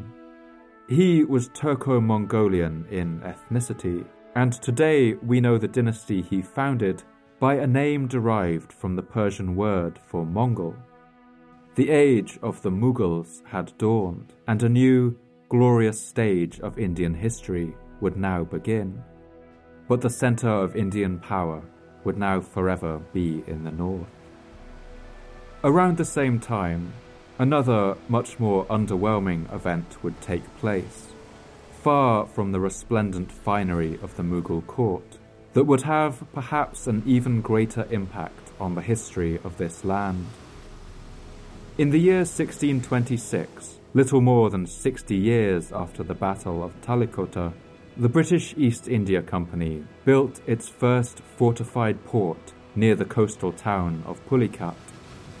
This town was once the gateway by sea to the Vijayanagara Empire, and through here the empire had traded with Sri Lanka, Indonesia, Malaysia, Myanmar, and China. But in the decades since, the port town had fallen on hard times. The fort the British built was shoddy and indefensible, and the trading company abandoned it after only six years. But two years later, the British tried again, a little further to the south, at a small fishing village called Madras Patnam. It's said that the site was chosen because the head of the company factory, a man named Francis Day, had fallen in love with a Tamil girl who lived nearby. At this time, the land was ruled by one of the lords left over from the fragmented and scattered Vijayanagara Empire. He was more than happy to grant a lease to that small bit of humble land to this foreign company in exchange for a share of their takings. This was the first true foothold of the British East India Company in India, a foothold that would grow into colonial domination of the entire landmass and it came out of the weakness and dissolution of the empire of Vijayanagara.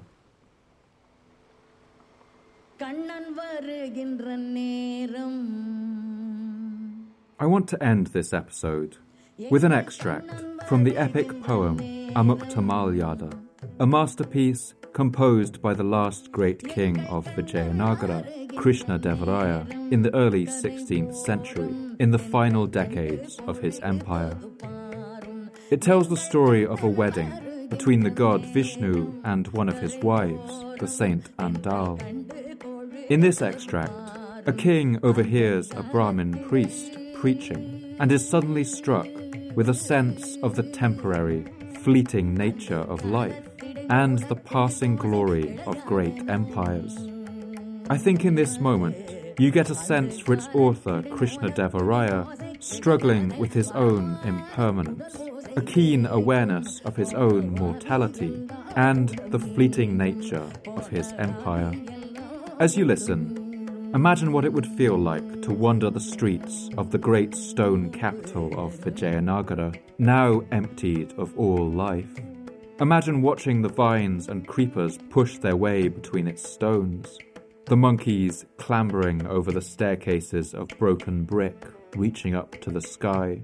Imagine watching the once great reservoirs and bathhouses fill up with weeds and water lilies, the great towers of the temples, now home to bats and wild dogs.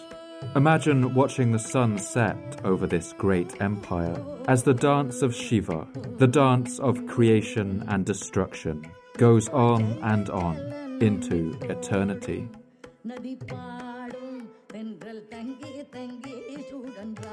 On his way, he overheard the visiting Brahmin recite another wise saying.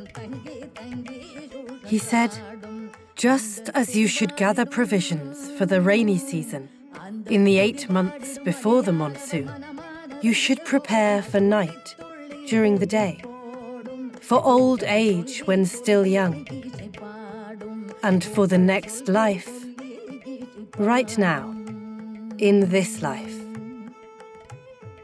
While you still can, you should try your very best to lead a righteous life. These words about life's inevitable future pierced the king's soul.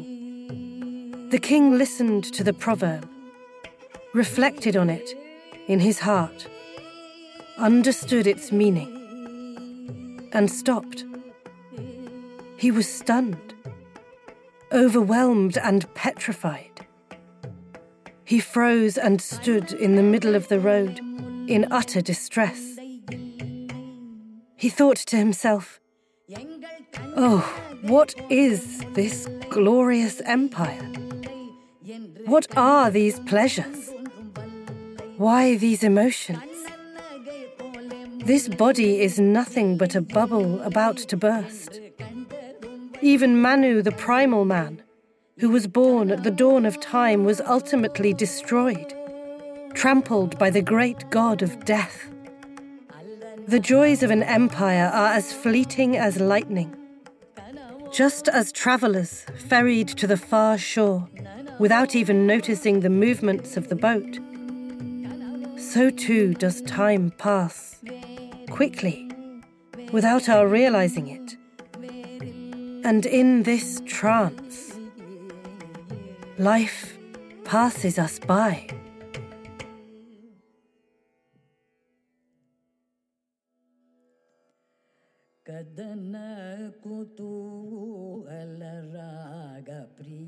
Thank you once again for listening to the Fall of Civilizations podcast.